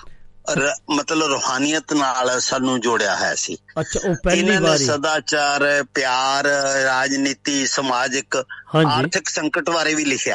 ਹੂੰ ਹੂੰ। ਤੇ ਦੇਖੋ ਕਿਸਾਨ ਨੂੰ ਜਿਵੇਂ ਉਹ ਵਿਸਾਖੀ ਦੇ ਮੇਲੇ ਦੀ ਗੱਲ ਕਰਦੇ ਨੇ ਵੀ ਮਾਰਦਾ ਜਵਾਮੇ ਜੱਟ ਮੇਲੇ ਆ ਗਿਆ। ਹਾਂਜੀ ਹਾਂਜੀ ਉਹ ਵੀ ਇਹਨਾਂ ਦਾ ਹੀ ਲਿਖਿਆ ਆ। ਹਾਂ ਇਹ ਐਕਚੁਅਲੀ ਬਲਬਲੇ ਕਿਉਂਕਿ ਇੰਨਾ ਰਿਦਮ ਚ ਇੱਕ ਇਹਨਾਂ ਨੂੰ ਕਵਿਤਾ ਦੀ ਸਮਝ ਬਹੁਤ ਸੀ ਬੈਂਤ ਕਾਵ ਛੰਦ ਤੇ ਉਹ ਜਿਹੜੀਆਂ ਸਾਰੀਆਂ ਚੀਜ਼ਾਂ ਦਾ ਗਿਆਨ ਕਰਕੇ ਇਹਨਾਂ ਦੀ ਜਿਹੜੀ ਕਵਿਤਾ ਸੀ ਉਹਦੇ ਚ ਰਿਦਮ ਬਹੁਤ ਸੀ। ਹਾਂਜੀ ਜਿੱਦਾਂ। ਤੁਸੀਂ ਜਿੱਦਾਂ ਤੁਸੀਂ ਦੱਸਿਆ ਨਾ ਬੈਂਤ ਉਹਦੇ ਵਿੱਚ ਦੋਰਾ ਤੇ ਕੋਰੜਾ ਵੀ ਬਹੁਤ ਇਹ ਲਿਖਦੇ ਸੀਗੇ। ਹਾਂ ਹਾਂ ਦੇਖੋ ਜੇ ਮਤਲਬ ਇੰਨਾ ਗਿਆਨ ਸੀ ਭਾਸ਼ਾ ਦਾ। ਸ਼ਬਦਾਂ ਦੀ ਇੰਨੀ ਵਧੀਆ ਚੋਣ ਸੀ ਤਾਂ ਹੀ ਉਹ ਲੋਕਾਂ ਦੇ ਧੁਰ ਅੰਦਰ ਤੱਕ ਗੱਲ ਜਾਂਦੀਆਂ ਸੀ। ਹਾਂਜੀ ਹਾਂਜੀ। ਤੇ ਸਰਲ ਵੀ ਪੰਜਾਬੀ ਕਾਫੀ ਲਿਖਦੇ ਸੀਗੇ। ਬੱਗ ਬੱਗ ਬੋਲ। ਹਾਂਜੀ। ਮ- ਸ਼ੇਰ ਗੱਜਦਾ ਹੈ। ਹੀਰੇ ਨੂੰ ਅਰਕ ਨਾਲ ਹੁੱਜਾ ਮਾਰਦਾ। ਸੈਂਤਾਂ ਦੇ ਨਾਲ ਰਾਮੂ ਨੂੰ ਵੰਗਾਰਦਾ। ਹਾਂਜੀ ਹਾਂਜੀ ਹਾਂਜੀ। ਚੰਗੀ ਜੀ ਸੋਚ ਲੈ ਕੇ ਬੱਲੇ ਬੇਲੀਆ ਮਾਰਦਾ ਦੋਵੇਂ ਜੱਟ ਮੇਲੇ ਆ ਗਿਆ ਤੁਸੀਂ ਤਾਂ ਬਹੁਤ ਕੁਝ ਜਾਣਦੇ ਆ। ਕਾਫੀ ਯਾਦ ਆ ਤੁਹਾਨੂੰ ਫੇ ਨਹੀਂ ਐਕਚੁਅਲੀ ਗੱਲ ਇਹ ਹੈ ਜੀ ਵੀ ਇਹ ਨਾ ਉਦੋਂ ਰੇਡੀਓ ਹੀ ਇੱਕ ਸਾਧਨ ਸੀਗਾ ਤੇ ਆਮ ਲੋਕਾਂ ਦੀ ਐਂਟਰਟੇਨਮੈਂਟ ਦਾ ਸਾਧਨ ਵੀ ਰੇਡੀਓ ਸੀ। ਰੇਡੀਓ ਤੋਂ। ਮਿਆਰੀ ਸਾਹਿਤ ਜਿਹੜਾ ਸੀ ਹਾਂਜੀ। ਉਹ ਮਿਆਰੀ ਕਵਿਤਾਵਾਂ ਉਹ ਹੀ ਗਾਈਆਂ ਜਾਂਦੀਆਂ ਸੀ। ਹਾਲੇ ਵੀ ਆਕਾਸ਼ਵਾਣੀ ਦੇ ਜਿਹੜੇ ਪ੍ਰੋਗਰਾਮ ਨੇ ਉਹਨਾਂ ਦਾ ਮਿਆਰ ਦੂਜੇ ਪ੍ਰੋਗਰਾਮਾਂ ਨਾਲੋਂ ਬਹੁਤ ਉੱਚੇ ਹੈ। ਉਹ ਕਿਉਂ ਜੀ? ਉਹ ਕਾਰਨ ਇਹ ਹੈ ਵੀ ਉੱਥੇ ਇੱਕ ਇੱਕ ਮਾਪਦੰਡ ਹੈ। ਉੱਥੇ ਸਿਰਫ ਐਡਵਰਟਾਈਜ਼ਮੈਂਟ ਖਾਤਰ ਨਹੀਂ ਪ੍ਰੋਗਰਾਮ ਕੀਤੇ ਜਾਂਦੇ। ਉਹਨਾਂ ਨੇ ਲੋਕਾਂ ਦੀ ਸੋਚ ਨੂੰ ਵੀ ਬਦਲਣਾ। ਉਹਨਾਂ ਇੱਕ ਬਹੁਤ ਲਿਟਰੇਟ ਬੰਦੇ ਜਿਹੜੇ ਨੇ ਉਹ ਉੱਥੇ ਜਾਂਦੇ ਨੇ। ਅੱਛਾ ਜੀ। ਉਹ ਕਮਰਸ਼ੀਅਲ ਐਟੀਟਿਊਡ ਨਹੀਂ ਹੈ ਉਹਨਾਂ ਲੋਕਾਂ ਦਾ। ਹਾਂਜੀ, ਉਨ- ਉਨ- ਉਹਨਾਂ ਦਾ ਜਿੱਦਾਂ ਕਹਿ ਲਓ ਕਿ ਮਕਸਦ ਆ ਕਿ ਇਹਨੂੰ ਹੋਰ ਪਹੁੰਚਾਇਆ ਜਾਵੇ, ਇਹ, ਸਰੋਤਿਆਂ ਤਾਈਂ। ਨਹੀਂ, ਹਾਂ, ਸਰੋਤਿਆਂ ਤੱਕ ਕੀ ਇੱਕ ਉਹ ਜ਼ਿੰਮੇਵਾਰੀ ਨਾਲ ਆਪਣੀ ਡਿਊਟੀ ਨਿਭਾਉਂਦੇ ਨੇ ਜੀ। ਉਹ ਇੱਕ ਮਤਲਬ ਉਹਨਾਂ ਦਾ ਕੋਈ ਕਿਸੇ ਪ੍ਰਤੀ ਝੁਕਾਅ ਨਹੀਂ ਹੋ ਸਕਦਾ ਤੇ ਉਹ ਸਰਕਾਰ ਦੀਆਂ ਨੀਤੀਆਂ ਜਿਹੜੇ ਅਗਾਂਹ ਬੱਧੂ ਸੋਚ ਦੀਆਂ ਗੱਲਾਂ ਦੇਖੋ ਫਸਲਾਂ ਦੀਆਂ ਜਿੰਨੀਆਂ ਮਤਲਬ ਕਿਸਾਨੀ ਤੇ ਪ੍ਰੋਗਰਾਮ ਉਹ ਦਿੰਦੇ ਨੇ ਵੀ ਤੁਸੀਂ ਹੁਣ ਆਹ ਬੀਜੋ ਆਹ ਬੀਜੋ ਇਹ ਬਿਮਾਰੀ ਦਾ ਆਹ ਇਲਾਜ ਹੈ ਆਹ ਤੁਸੀਂ ਦੇਣਾ ਆ ਵੀ ਹੁਣ ਇਹ ਫਸਲ ਕੱਟਣੀ ਹੈ ਇਹ ਇਹਨੂੰ ਇਦਾਂ ਵੱਧ ਤੋਂ ਵੱਧ ਝਾੜ ਲੈ ਸਕਦੇ ਹੋ ਹਾਂਜੀ ਹਾਂਜੀ ਹਾਂਜੀ। ਉਹ ਉਹ ਐਕਚੁਅਲੀ ਉਹ ਪ੍ਰੋਗਰਾਮ ਉਹ ਉਹ ਜਿਨ੍ਹਾਂ ਚ ਸਮਾਜ ਨੂੰ ਫਾਇਦਾ ਹੈ, ਪਰ ਉਹ ਉਹ ਕਿਸੇ ਦਾ ਕਮਰਸ਼ੀਅਲ ਫਾਇਦਾ ਨਹੀਂ ਹੈ। ਤੇ ਇੱਕ ਇਹਨਾਂ ਨੇ ਜੋ ਇਹ ਪਤਾ ਨਹੀਂ ਇਹਨਾਂ ਨੇ ਬੁੱਕ ਲਿਖੀ ਆ ਜਿਹੜਾ ਸੂਫੀ ਖਾਨਾ ਜਿਹੜਾ ਇਹਨਾਂ ਨੇ ਲਿਖਿਆ ਸੀਗਾ ਉਹਦੇ ਬਾਰੇ ਥੋੜੀ ਜਾਣਕਾਰੀ ਪਾ ਉਹਦੇ ਬਾਰੇ ਥੋੜੀ ਜੀ ਲਿਖਿਆ ਜੀ ਉਹ। ਹਾਂਜੀ ਉਹਦੇ ਬਾਰੇ ਥੋੜੀ ਜੀ ਜਾਣਕਾਰੀ ਸਾਡੇ ਤਾਈਂ ਉਹ ਸਾਂਝ ਉਹ। ਨਹੀਂ ਜੀ ਮੈਂ ਪੜਿਆ ਉਹ ਨਹੀਂ ਪੜਿਆ ਐਕਚੁਅਲੀ ਇਹਨਾਂ ਦੀ as a book as a book ਨਾ ਕੋਈ ਇਹਨਾਂ ਦੀ ਕਿਉਂਕਿ ਸਾਨੂੰ ਤਾਂ ਸਿਲੇਬਸ ਵਿੱਚ ਜਿਹੜੀਆਂ ਇਹਨਾਂ ਦੀਆਂ ਸ਼ਾਮਲ ਸੀ ਨਾ ਰਚਨਾਵਾਂ ਅੱਛਾ ਜੀ। ਜਾਂ ਇਹਨਾਂ ਤੇ ਲੇਖ ਆਉਂਦੇ ਰਹਿੰਦੇ ਸੀ। ਅੱਛਾ ਜੀ। ਉਹ ਪੜਨ ਦੀ ਸਾਡੀ ਇੱਛਾ ਰਹਿੰਦੀ ਸੀ ਤੇ ਉਹਦੇ ਤੋਂ ਹੀ ਇਹਨਾਂ ਬਾਰੇ ਚਾਨਣਾ ਰਹਿੰਦਾ ਸੀ ਸਾਨੂੰ। ਅੱਛਾ ਤੁਸੀਂ ਫਿਰ ਕਿਹੜੇ ਕਿਹੜੇ ਕੀ ਕੀ ਪੜਿਆ ਇਹਨਾਂ ਦਾ? ਦੇਖੋ ਅਸੀਂ ਕਵਿਤਾਵਾਂ ਇਹ ਸਿਲੇਬਸ 'ਚ ਸੀ। ਇਹ ਮੈਟ੍ਰਿਕ ਤੱਕ ਸਿਲੇਬਸ 'ਚ ਸੀਗੀਆਂ। ਅੱਛਾ 10ਵੀਂ ਤੱਕ ਸੀ ਮਾਰਦਾ ਮਾਰਦਾ ਦਮਾਮੇ ਜੱਟ ਮੇਲੇ ਆ ਗਿਆ। ਜਾਂ ਉਹਨਾਂ ਦੀਆਂ ਮਤਲਬ ਰੇਡੀਓ ਸਟੇਸ਼ਨ ਤੋਂ ਗੀਤ ਗੂੰਜਦੇ ਰਹਿੰਦੇ ਸੀ। ਹਾਂਜੀ। ਜਾਂ ਜਿਹੜੇ ਮਤਲਬ ਸਾਹਿਤ ਦਰਪਣ ਜਿਹੜੇ ਅਖਬਾਰ ਸੀਗੇ ਨਾ ਪੰਜਾਬੀ ਆਹ ਚ ਨਿਕਲਦੇ ਜਾਂ ਮੈਗਜ਼ੀਨ ਨਿਕਲਦੇ ਸੀ ਉਹਨਾਂ ਚ ਲੇਖ ਆਉਂਦੇ ਰਹਿੰਦੇ ਸੀ ਇਹਨਾਂ ਬਾਬਤ ਸਾਹਿਤਕਾਰਾਂ ਬਾਬਤ। ਹਾਂਜੀ ਆਪਣੀ। ਇੰਟਰਸਟ ਮੁਤਾਬਕ ਬੰਦਾ ਪੜ੍ਹਦਾ ਰਹਿੰਦਾ ਸੀ। ਹੂੰ ਹੂੰ ਹੂੰ ਹੂੰ। ਕਿਉਂਕਿ ਹੁਣ ਦੇਖੋ ਇਹ ਜਦੋਂ ਚੀਜ਼ ਪੜ੍ਹੀ ਤਾਂ ਮਤਲਬ ਵੀ ਭਾਈ ਕਾਨ ਸਿੰਘ ਨਾਭੇ ਦਾ ਜਿਹੜਾ ਮਹਾਨ ਕੋਸ਼ ਹੈ ਕਿਉਂਕਿ ਉਹ ਮੈਂ ਆਪਣੇ ਕੋਲ ਘਰੇ ਵੀ ਰੱਖਿਆ ਹੈ। ਅੱਛਾ ਜੀ ਹਾਂ ਤੇ ਉਹ ਜਦੋਂ ਇਹ ਪੜਿਆ ਵੀ ਇਹ ਮਤਲਬ ਧਨੀ ਰਾਮ ਚਾਤਰਿਕ ਦੀ ਦੇਖ ਰੇਖ ਚ ਸੁਦਰਸ਼ਨ ਪ੍ਰੈਸ ਨੇ ਛਾਪਿਆ ਤਾਂ ਮੈਨੂੰ ਇਹ ਲੱਗਿਆ ਵੀ ਬਹੁਤ ਵੱਡੀ ਇਹ ਦੇਣ ਹੈ ਧਨੀ ਰਾਮ ਚਾਤਰਿਕ ਦੀ। ਹਾਂਜੀ ਇਹ ਉਹਨਾਂ ਨੇ ਕਾਫੀ ਪੰਜਾਬੀਅਤ ਨੂੰ ਪੰਜਾਬੀ ਬੋਲੀ ਮਾਂ ਬੋਲੀ ਨੂੰ ਕਾਫੀ ਕੁਝ ਦੇ ਕੇ ਗਏ ਸਾਡੇ ਤੇ। ਹੋਰ ਤੁਸੀਂ ਕੀ ਕਹਿਣਾ ਚਾਹੋਗੇ ਸਾਡੇ ਸੋਤਿਆਂ ਤੱਕ? ਕੀ ਜਾਣਕਾਰੀ ਪ੍ਰਾਪਤ ਪਹੁੰਚਾਓਗੇ? ਦੇਖੋ ਗੱਲ ਇਹ ਹੈ ਵੀ ਇਹਨਾਂ ਜਿਹੜੇ ਇਦਾਂ ਦੇ ਸਿਰਮੌਰ ਮਤਲਬ ਹੈ ਸਾਹਿਤਕਾਰ ਉਹਨਾਂ ਦੀਆਂ ਰਚਨਾਵਾਂ ਕਦੇ ਵੀ ਸਮੇਂ ਦੇ ਨਾਲ ਪੁਰਾਣੀਆਂ ਨਹੀਂ ਹੁੰਦੀਆਂ ਤੇ। ਇਹ ਅੱਗੇ ਤੋਂ ਅੱਗੇ ਕੈਰੀ ਔਨ ਹੋਣੀਆਂ ਚਾਹੀਦੀਆਂ ਨੇ ਉਹ। ਪਰੰਪਰਾ ਚੱਲੀ ਜਾਣੀ ਚਾਹੀਦੀ ਹੈ ਹੂੰ। ਤੇ ਅਗਲੇ ਸਾਹਿਤਕਾਰਾਂ ਲਈ ਵੀ ਇਹ ਸੰਦੇਸ਼ ਹੈ ਵੀ ਉਹ ਵੀ ਇਦਾਂ ਦੀ ਅਗਾਂਹ ਵਧੂ ਸੋਚ ਨੂੰ ਅੱਗੇ ਲੈ ਕੇ ਜਾਣ ਹਾਂਜੀ ਹਾਂਜੀ ਇਹ ਤਾਂ ਬਹੁਤ ਕਿਉਂਕਿ ਸਾਹਿਤਕਾਰਾਂ ਦੀ ਬਹੁਤ ਵੱਡੀ ਜ਼ਿੰਮੇਵਾਰੀ ਹੈ ਸਮਾਜ ਨੂੰ ਬਦਲਣ 'ਚ ਹਾਂਜੀ ਉਹ ਮੈਂ ਪੜ੍ਹ ਰਿਹਾ ਸੀ ਇੱਕ ਆਰਟੀਕਲ ਕਿ ਅੱਜ ਕੱਲ ਦੇ ਜਿਹੜੇ ਸਾਹਿਤਕਾਰ ਵਾ ਨਾ ਇਹ ਇੱਕ ਦੂਜੇ ਦੇ ਇਹ ਜਿੱਦਾਂ ਪੈਰਾਂ 'ਚ- ਪੈਰ ਵੱਢਣ ਦੇ ਕੁਹਾੜੇ ਮਾਰਨ ਦੇ ਵਿੱਚ ਕਾਮਯਾਬ ਹੋ ਰਹੇ ਆ। ਸਿਰਫ ਆਪਣੇ ਤੇ ਆਪਣੀ ਸ਼ੌਹਰਤ ਤੇ ਸਨਮਾਨ ਲਈ। ਤੇ ਉਹ ਇਹ ਨਹੀਂ ਦੇਖ ਰਹੇ ਕਿ ਬਈ ਇਹ ਸਾਡੇ ਵ- ਲਈ ਜੋ ਆਉਣ ਵਾਲੀ ਪੀੜ੍ਹੀ ਆ, ਉਹਦੇ ਲਈ ਇਹ ਸਾਨੂੰ ਨੁਕਸਾਨਦੇਹੀ ਆ। ਤੇ ਉਹ ਆਪਣਾ ਹੀ ਫਾਇਦਾ ਸੋਚਦੇ ਆ, ਆਪਣੇ ਸਨਮਾਨ ਲਈ ਜਾਂ ਆਪਣੇ ਸ਼ੌਹਰਤ ਲਈ। ਤੇ ਇਹ ਗੱਲ ਇਹ ਹੈ ਜੀ ਸਮਾਜ ਦੀਆਂ ਨਾ ਸਾਡੀ ਜ਼ਿੰਦਗੀ ਦੇ ਫਲਸਫੇ ਬਦਲ ਗਏ। ਹਾਂਜੀ। ਫਲਸਫੇ ਬਦਲ ਗਏ। ਇਸ ਕਰਕੇ ਦੇਖੋ ਮਤਲਬ ਹੁਣ ਤੁਸੀਂ ਧਨੀ ਰਾਮ ਚਾਤਰਿਕ ਜਿਹੜੇ ਨੇ ਇਹ ਮਤਲਬ ਇਹਨਾਂ ਦੀ ਇਹ ਇਹਨਾਂ ਲੋਕਾਂ ਦਾ ਮੇਨ ਮੁੱਦਾ ਇਹ ਸੀ ਵੀ ਅਸੀਂ ਲੋਕਾਂ ਦੀ ਸੋਚ ਨੂੰ ਅੱਗੇ ਲੈ ਕੇ ਜਾਣਾ ਹੈ। ਸਾਡੀ ਸਮਾਜ ਪ੍ਰਤੀ ਜ਼ਿੰਮੇਵਾਰੀ ਹੈ। ਇਹ ਇਹਨਾਂ ਕਦਰਾਂ ਕੀ ਇਹ ਤੇ ਫਿਰ ਖੁਦਾਰ ਕਿਸਮ ਦੇ ਲੋਕ ਸੀ। ਇਹ ਕਿਸੇ ਸ਼ੋਹਰਤ ਦੇ ਅਹ, ਤੇ ਪੈਸੇ ਪਿੱਛੇ ਲੱਗਣ ਵਾਲੇ ਜਾਂ ਉਹ ਕਰਿਓਸਿਟੀ ਨਹੀਂ ਸੀ। ਹੂੰ, ਹੂੰ, ਇਹ। ਸੰਘਰਸ਼ਮਈ ਜ਼ਿੰਦਗੀ ਬਤੀਤ ਕਰਨ ਚ ਆਪਣੀ ਖੁਦਾਰ ਕਿਸਮ ਦੀ ਜ਼ਿੰਦਗੀ ਬਤੀਤ ਕਰਨ ਚ ਇਹਨਾਂ ਨੇ ਆਨੰਦ ਮਾਣਿਆ। ਇਹਨਾਂ ਨੇ ਆਪਣੀ ਆਤਮਾ ਦਾ ਕਿਸੇ ਨਾਲ ਸਮਝੌਤਾ ਨਹੀਂ ਕੀਤਾ। ਅੱਛਾ ਜੀ। ਤੇ ਇਹ ਮੈਨੂੰ ਲੱਗਦਾ ਉਹਨਾਂ ਦਿਨਾਂ ਦੇ ਵਿੱਚ ਇਹ ਫਿਰ ਪੈਸਾ ਬਣਾਉਣ ਦੀ ਖਾਤਰ ਇਹਨਾਂ ਨੇ ਇਹਨਾਂ ਦੀ ਇਹ ਨਹੀਂ ਸੋਚ ਕਰੈਕਟਰ ਬਹੁਤ ਉੱਚਾ ਸੀ। ਇਹਨਾਂ ਲੋਕਾਂ ਦਾ।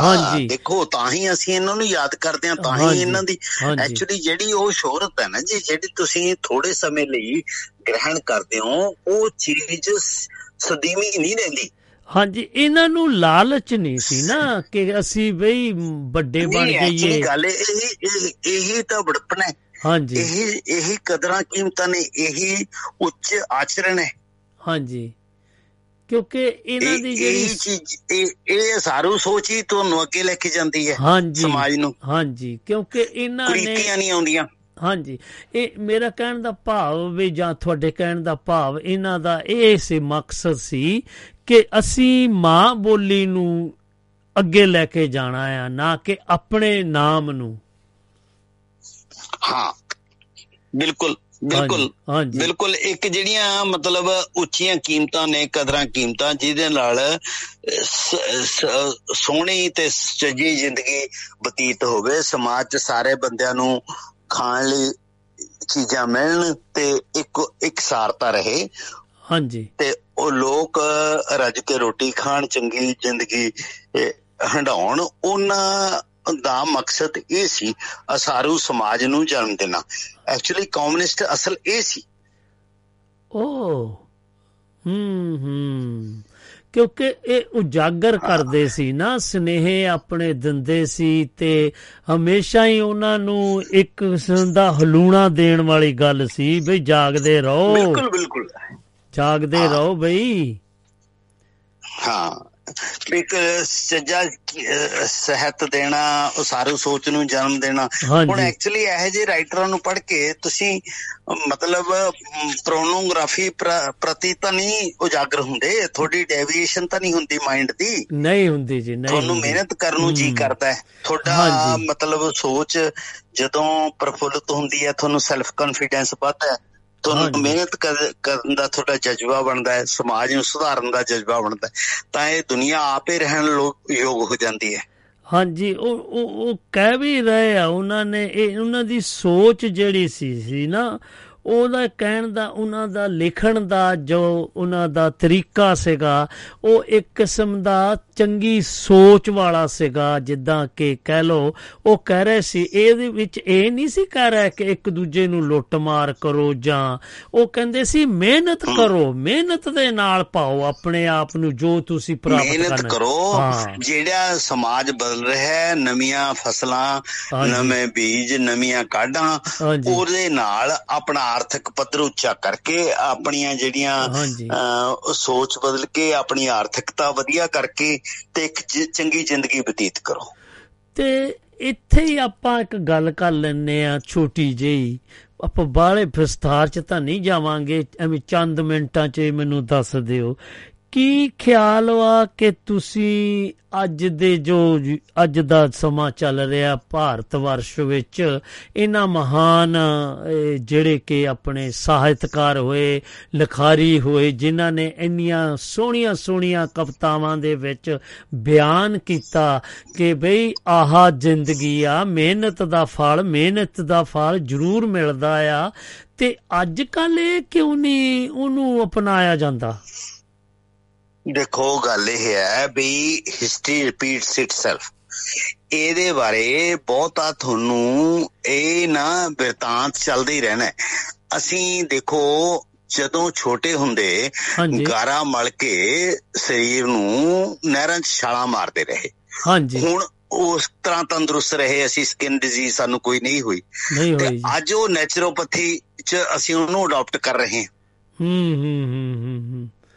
ਇਸ ਕਰਕੇ ਹਿਸਟਰੀ ਰਿਪੀਟਸ ਇਟਸੈਲਫ ਆਪਣੇ ਆਪ ਬੰਦਾ ਜਿਉਂ-ਜਿਉਂ ਲਰਨਿੰਗ ਬਾਈ ਡੂਇੰਗ ਹੈ ਜਿਉਂ-ਜਿਉਂ ਕੋਈ ਚੀਜ਼ ਦੇ ਸਾਨੂੰ ਨੁਕਸਾਨ ਨਜ਼ਰ ਆਉਣਗੇ ਫਿਰ ਅਸੀਂ ਹੌਲੀ-ਹੌਲੀ ਫਿਰ ਉਹ ਪੁਰਾਣੀਆਂ ਰੀਤੀਆਂ ਵੱਲ ਆਵਾਂਗੇ। ਹੁਣ ਆਰਗੈਨਿਕ ਫੂਡ ਕੀ ਹੈ? ਹਾਂਜੀ। ਇਹੀ ਹੈ। ਅਸੀਂ ਪਹਿ- ਪਹਿਲਾਂ ਪੈਸਟੀਸਾਈਡ ਪਾ ਕੇ ਆਪਣਾ ਆਪਣਾ ਸਿਸਟਮ ਖਰਾਬ ਕਰ ਲਿਆ। ਹੁਣ ਸਾਨੂੰ ਸਮਝ ਲੱਗੀ ਹੈ ਵੀ ਨਹੀਂ ਬਗੈਰ ਪੈਸਟੀਸਾਈਡ ਤੋਂ ਅਸੀਂ ਜੇ ਚੀਜ਼ਾਂ ਖਾਈਏ ਤਾਂ ਅਸੀਂ ਤੰਦਰੁਸਤ ਰਹਿ ਸਕਦੇ ਹਾਂ। ਮੈਨੂੰ ਹੁਣ ਤਾਂ ਪਤਾ ਨਹੀਂ ਕੀ ਕੀ ਕਹਿ ਸਕਦੇ ਆ ਜੀ। ਇਹ ਜਿਹੜੇ ਆਰਗੈਨਿਕ ਵੀ ਆ ਕੀ ਪਤਾ ਸਾਨੂੰ ਆਰਗੈਨਿਕ ਆ ਕਿ ਕਿੱਥੋਂ ਆਏ। ਹਾਂਜੀ? ਦੇਖੋ ਇਹ ਇਹ ਨਾ ਵਿਸ਼ਵਾਸ ਦੀ ਸੰਸਾਰ ਖੜਾ ਹੈ। ਇਸ ਕਰਕੇ ਅਸੀਂ ਨਿਰਾਸ਼ਾਵਾਦੀ ਨਹੀਂ ਹੋਣਾ ਸਦਾ ਆਸ਼ਾਵਾਦੀ ਰਹਿਣਾ ਤੇ ਸਾਡੇ ਚਿੰਤਾਵਾਂ ਤਾਂ ਹੀ ਘਟਣਗੀਆਂ। ਹਾਂਜੀ ਨਾਲੇ ਹਮੇਸ਼ਾ ਆਪਾਂ ਪੋਜ਼ਿਟਿਵ ਸੋਚਣਾ ਆ। ਨਹੀਂ ਨਹੀਂ ਨਾਲੇ ਟਰਸਟ ਨਾਲ ਜੇ ਤੁਸੀਂ ਆਪਣੇ ਬੱਚੇ 'ਚ ਆਪਣੇ ਪਰਿਵਾਰ 'ਚ ਟਰਸਟ ਰੱਖਦੇ ਹੋ ਤਾਂ ਹੀ ਤੁਸੀਂ ਸੁਖ ਦੀ ਨੀਂਦ ਸੌਵੋਗੇ।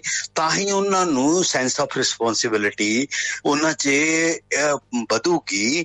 ਉਹਨਾਂ। ਨੂੰ ਇਹ ਲੱਗੂਗਾ ਕਿਸੇ ਵੇਲੇ ਜਦੋਂ ਇੰਟਰੋਸਪੈਕਸ਼ਨ ਕਰਨਗੇ ਵੀ ਹੂੰ। ਅਸੀਂ ਵਿਸ਼ਵਾਸਘਾਤ ਨਾ ਕਰੀਏ। ਹਾਂਜੀ ਇਹ ਤਾਂ ਹੈ ਇਹ ਤਾਂ ਹੈ। ਤੁਸੀਂ ਹੁਣ ਦੇਖੋ ਵਿਸ਼ਵਾਸ ਵੀ ਬਣਾਉਣਾ ਬਹੁਤ ਤਾਂ ਸਮਾਂ ਲੱਗ ਜਾਂਦਾ ਜੇ ਤੋੜਨਾ ਹੋਵੇ 1 ਸੈਕਿੰਡ ਦੀ ਗੱਲ ਆ। ਹਾਂ ਇਸ ਕਰਕੇ ਤੁਸੀਂ ਜੇ ਵਿਸ਼ਵਾਸ ਪੈਦਾ ਕਰਦੇ ਹੋ ਇੱਕ ਵਿਸ਼ਵਾਸ ਨਾਲ ਜਿਉਂਦੇ ਹੋ ਉਹ ਕੁਦਰਤੀ ਪ੍ਰਮਾਤਮਾ ਤੁਹਾਨੂੰ ਬਖਸ਼ਦਾ ਹੈ। ਹਾਂਜੀ। ਹਾਂਜੀ। ਮੇਰਾ ਆਪਣਾ ਤਜਰਬਾ ਦੱਸਦਾ ਜੀ ਕਿ ਹਮੇਸ਼ਾ ਸੱਚ ਦੇ ਨਾਲ ਆਪਣਾ ਜੀਵਨ ਸਚਾਈ ਦੇ ਨਾਲ ਬਤੀਤ ਕਰੋ ਮਿਹਨਤ ਕਰੋ। ਉਹਦਾ ਵਾਹਿਗੁਰੂ ਅਕਾਲ ਪੁਰਖ ਜ਼ਰੂਰ ਉਹਦਾ ਤੁਹਾਨੂੰ ਫਲ ਦਿੰਦਾ। ਮੇਰਾ ਆਪਣਾ ਤਜਰਬਾ। ਹਾਂਜੀ। ਬਿਲਕੁਲ ਬਿਲਕੁਲ ਬਿਲਕੁਲ ਬਿਲਕੁਲ ਬਿਲਕੁਲ।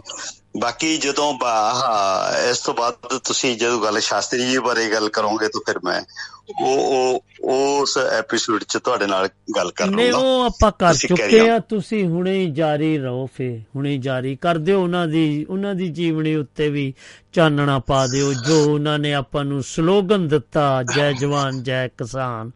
ਉਹਦੇ ਬਾਰੇ ਵੀ ਥੋੜੀ ਬਹੁਤੀ ਗੱਲਬਾਤ ਜਾਰੀ ਰੱਖੋ ਕਿਉਂਕਿ ਆਪਾਂ ਕਰ ਚੁੱਕੇ ਮਤਲਬ ਇਹ ਲੋਕਾਂ ਨੇ ਐਕਚੁਅਲੀ ਇਹ ਮਿਹਨਤ ਕਸ਼ ਲੋਕ ਸੀ ਜਿਨ੍ਹਾਂ ਨੇ ਮਤਲਬ ਅਸਲ ਸਮਾਜ ਨੂੰ ਬਦਲਿਆ ਭਾਰਤ ਨੂੰ ਬਹੁਤ ਵੱਡਾ ਸਾਡੇ ਰਾਸ਼ਟਰ ਨੂੰ ਬਹੁਤ ਵੱਡੀ ਦੇਣ ਹੈ ਸ਼ਾਸਤਰੀ ਜੀ ਦੀ। ਹਾਂਜੀ ਹਾਂਜੀ।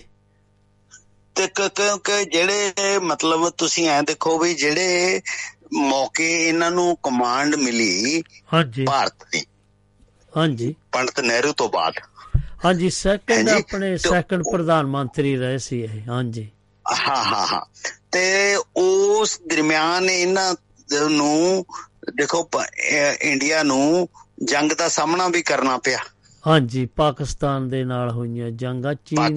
ਚੀਨ ਨਾਲ ਵੀ ਹੋਈ ਤੇ ਉਹ ਉਹ ਉਸ ਵੇਲੇ ਸਾਡੇ ਕੋਲੇ ਆਰਥਿਕ ਸੰਕਟ ਵੀ ਸੀਗਾ ਤੇ ਜੰਗ 'ਚ ਕੀ ਹੁੰਦਾ ਹੈ ਵੀ ਦੇਸ਼ ਦੀ ਇਕਨੋਮੀ ਦਾ ਬਹੁਤਾ ਭਾਗ ਅਨਪ੍ਰੋਡਕਟਿਵ ਰਿਸੋਰਸਸ ਤੇ ਖਰਚ ਹੋ ਜਾਂਦਾ ਹੈ ਜੰਗੀ ਸਾਜੋ ਸਮਾਨ 'ਚ। ਹਾਂਜੀ ਹਾਂਜੀ ਉਹਦੇ ਵੈਪਨ ਨਾਲ। ਸਾਡੀ ਆਰਥਿਕਤਾ ਡਿਸਟਰਬ ਹੋ ਜਾਂਦੀ ਹੈ। ਹਾਂਜੀ। ਤੇ ਇਹ ਜਦੋਂ ਮਤਲਬ ਇਹਨਾਂ ਨੇ ਨਾਰਾ ਦਿੱਤਾ ਵੀ ਵੀ ਜੈ ਜਵਾਨ ਜੈ ਕਿਸਾਨ ਦਾ ਉਹ ਇਸ ਕਰਕੇ ਕਿਸਾਨਾਂ ਨੂੰ ਵੀ ਨਾਲ ਲੈ ਕੇ ਕਿਉਂਕਿ ਕਿਸਾਨ ਦੀ ਪ੍ਰਤਿਭਾ ਨੂੰ ਚਮਕਾਇਆ ਇਹਨਾਂ ਨੇ ਉਹਨਾਂ ਦੀ ਇੰਪੋਰਟੈਂਸ ਸਮਝੀ। ਹਾਂਜੀ। ਕਿਉਂਕਿ ਭਾਰਤ ਪਿੰਡਾਂ ਦਾ ਦੇਸ਼ ਹੈ। ਹਾਂਜੀ ਪਿੰਡਾਂ ਦਾ 60% ਦੇਸ਼ ਹਾਂਜੀ। 70% ਲੋਕ ਸਾਡੇ ਪਿੰਡਾਂ 'ਚ ਰਹਿੰਦੇ ਨੇ। ਸਾਡੀ ਆਰਥਿਕਤਾ ਪਿੰਡਾਂ ਤੇ ਨਿਰਭਰ ਹੈ। ਹਾਂਜੀ, ਖੇਤੀਬਾੜੀ ਤੇ। ਆਰਥਿਕਤਾ ਖੇਤੀ ਤੇ। ਖੇਤੀਬਾੜੀ ਤੇ ਹਾਂਜੀ। ਇਸ ਕਰਕੇ ਉਹ ਜਿਹੜਾ ਮਤਲਬ ਖੇਤੀਬਾੜੀ ਜੇ ਕਿਸਾਨ ਅੰਨ ਉਗਾਊਗਾ ਲੋਕਾਂ ਦੇ ਢਿੱਡ ਵਿੱਚ ਦਾਣੇ ਪੈਣਗੇ ਤਾਂ ਹੀ ਉਹ ਹੋਰ ਕੰਮ ਕਰ ਸਕਣਗੇ। ਹਾਂਜੀ। ਪਰ ਹੋ ਨਹੀਂ ਰਿਹਾ ਨਾ ਅੱਜ ਦੇ ਜ਼ਮਾਨੇ। ਅੱਜ ਦੇ ਯੁੱਗ 'ਚ ਨਹੀਂ ਹੋ ਰਿਹਾ ਜੀ ਇਹ।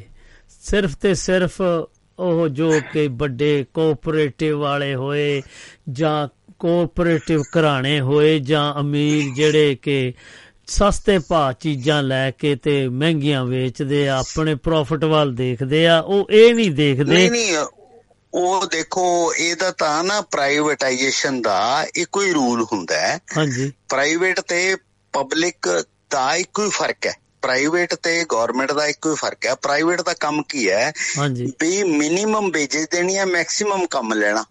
ਹਾਂਜੀ ਇਹ ਤਾਂ ਹੈ। ਉਹਨਾਂ ਨੇ ਆਪਣਾ ਦੇਖਣਾ ਕਿ ਤੇ ਨਹੀਂ ਨਹੀਂ ਜਿਹੜੀ ਤੁਸੀਂ ਯੂਟਿਲਿਟੀ ਪੈਦਾ ਕਰਦੇ ਹੋ ਕੋਈ ਚੀਜ਼ ਪੈਦਾ ਕਰਦੇ ਹੋ ਉਹਨਾਂ ਲਈ ਹਮ। ਉਹਦਾ ਜਿਹੜਾ ਬਹੁਤਾ ਪ੍ਰੋਫਿਟ ਹੈ ਉਹ ਓਨਰ ਕੋਲੇ ਰਹਿ ਜਾਣਾ ਹੈ। ਹਾਂਜੀ ਹਾਂਜੀ ਹਾਂਜੀ। ਵੇਜੇਜ ਦੇ ਰੂਪ ਚ ਤੁਹਾਡੇ ਕੋਲੇ ਪਾਸ ਆਨ ਨਹੀਂ ਹੋਣਾ। ਹੂੰ ਹੂੰ ਹੂੰ ਹੂੰ। ਇਸੇ ਕਰਕੇ ਰਿਚ ਤੇ ਪੂਰ ਚ ਫ਼ਰਕ ਰਹਿ ਜਾਂਦਾ ਹੈ। ਹਾਂਜੀ ਉਹ ਗਲਫ ਵਧੀ ਜਾਣੀ ਹੈ। ਹਾਂਜੀ ਇਹ ਇਹ ਉਦਾਂ ਵੀ ਦੇਖਿਆ ਜਾਵੇ ਇਹਦੇ ਵਿੱਚ ਜਿਹੜਾ ਉਹ ਆਪਣਾ ਵਕਫਾ ਆ ਉਹ ਬਹੁਤ ਜ਼ਿਆਦਾ ਹੋ ਰਿਹਾ ਆਪਾਂ ਆਪਣੇ ਭਾਰਤ ਵਰਸ਼ ਵਿੱਚ ਨਹੀਂ ਉਹ ਵਧ- ਜਾਊਗਾ ਜੀ ਵਧੀ ਜਾਊਗਾ ਜਿਉਂ-ਜਿਉਂ ਇਜਾਰੇਦਾਰੀ ਵੱਧਦੀ ਹੈ ਮੋਨੋਪੋਲਿਸਟਿਕ ਕੰਪੀਟੀਸ਼ਨ ਵੱਧਦਾ ਹੈ ਜਦੋਂ ਕੁਝ ਹੱਥਾਂ ਦੇ ਹੱਥ 'ਚ ਸਾਰੀ ਸੱਤਾ ਆ ਜਾਣੀ ਹੈ। ਪ੍ਰੋਡਕਸ਼ਨ ਆ ਜਾਣੀ ਹੈ ਇਹ ਮਾਲਕੀਅਤ ਆ ਜਾਣੀ ਹੈ ਉਹ ਮਤਲਬ ਹਰੇਕ ਪ੍ਰਾਈਵੇਟ ادارے ਦਾ ਤਾਂ ਕੰਮ ਇਹ ਹੈ ਵੀ ਮੈਕਸਿਮਮ ਕੰਮ ਲਓ ਮਿਨੀਮਮ ਵੇਚ ਦਿਓ ਹੂੰ ਹੂੰ ਆਪਣਾ ਪ੍ਰੋਫਿਟ ਜ਼ਿਆਦਾ ਬਣਾਓ ਹਾਂ ਠੀਕ ਹੈ ਨਾ ਜੀ ਉਹ ਇਸੇ ਹਾਂਜੀ। ਕਰਕੇ ਵੈਲਥ ਕੁਝ ਹੱਥਾਂ 'ਚ ਇਕੱਠੀ ਹੋ ਜਾਣੀ ਹੈ ਚਲੋ ਫਿਰ ਜੈ ਜਵਾਨ ਤੇ ਜੈ ਕਿਸਾਨ ਨਾਰਾ ਉਹ ਐਕਚੁਅਲੀ ਉਹਦੇ ਚ ਮੈਂ ਜੈ ਜਵਾਨ ਜੈ ਕਿਸਾਨ ਚ ਗੱਲ ਇਹ ਹੈ ਜੀ ਵੀ ਇਹਨਾਂ ਦੀ ਸਿੰਪਲਿਸਿਟੀ ਸ਼ਾਸਤਰੀ ਜੀ ਦੀ ਬਹੁਤ ਜ਼ਬਰਦਸਤ ਸੀ ਹਾਂਜੀ ਇਹ ਇਹਨਾਂ ਨੂੰ ਇਹ ਇਹਨਾਂ ਨੂੰ ਆਲ ਓਵਰ ਵਰਲਡ ਰੈਕੋਗਨਾਈਜ਼ ਕੀਤਾ ਗਿਆ ਜਦੋਂ ਯੂ ਐਸ ਏ ਨੇ ਕਿਹਾ ਤਾਂ ਵੀ ਤੂੰ ਪਾਕਿਸਤਾਨ ਤੇ ਹਮਲਾ ਨਹੀਂ ਕਰਨਾ ਜਾਂ ਜੰਗ ਬੰਦ ਕਰ। ਇਹਨਾਂ ਨੇ ਕਿਹਾ ਵੀ ਨਹੀਂ ਉਹ ਸਾਡੇ ਤੇ ਉਹਨੇ ਅਟੈਕ ਕੀਤਾ। ਤੇ ਇੱਕ ਉਹ ਕਹਿੰਦਾ ਵੀ ਮੈਂ ਯੂ ਐਸ ਏ ਕਹਿੰਦਾ ਪੀਐਲ 480 ਇੱਕ ਸਮਝੌਤਾ ਸੀ ਜਿਹਦੇ ਚ ਸਾਨੂੰ ਮੈਕਸੀਕਨ ਕਣਕ ਲਾਲ ਕਣਕ ਉਹ ਹਾਂਜੀ ਭੇਜ ਰਿਹਾ ਸੀ।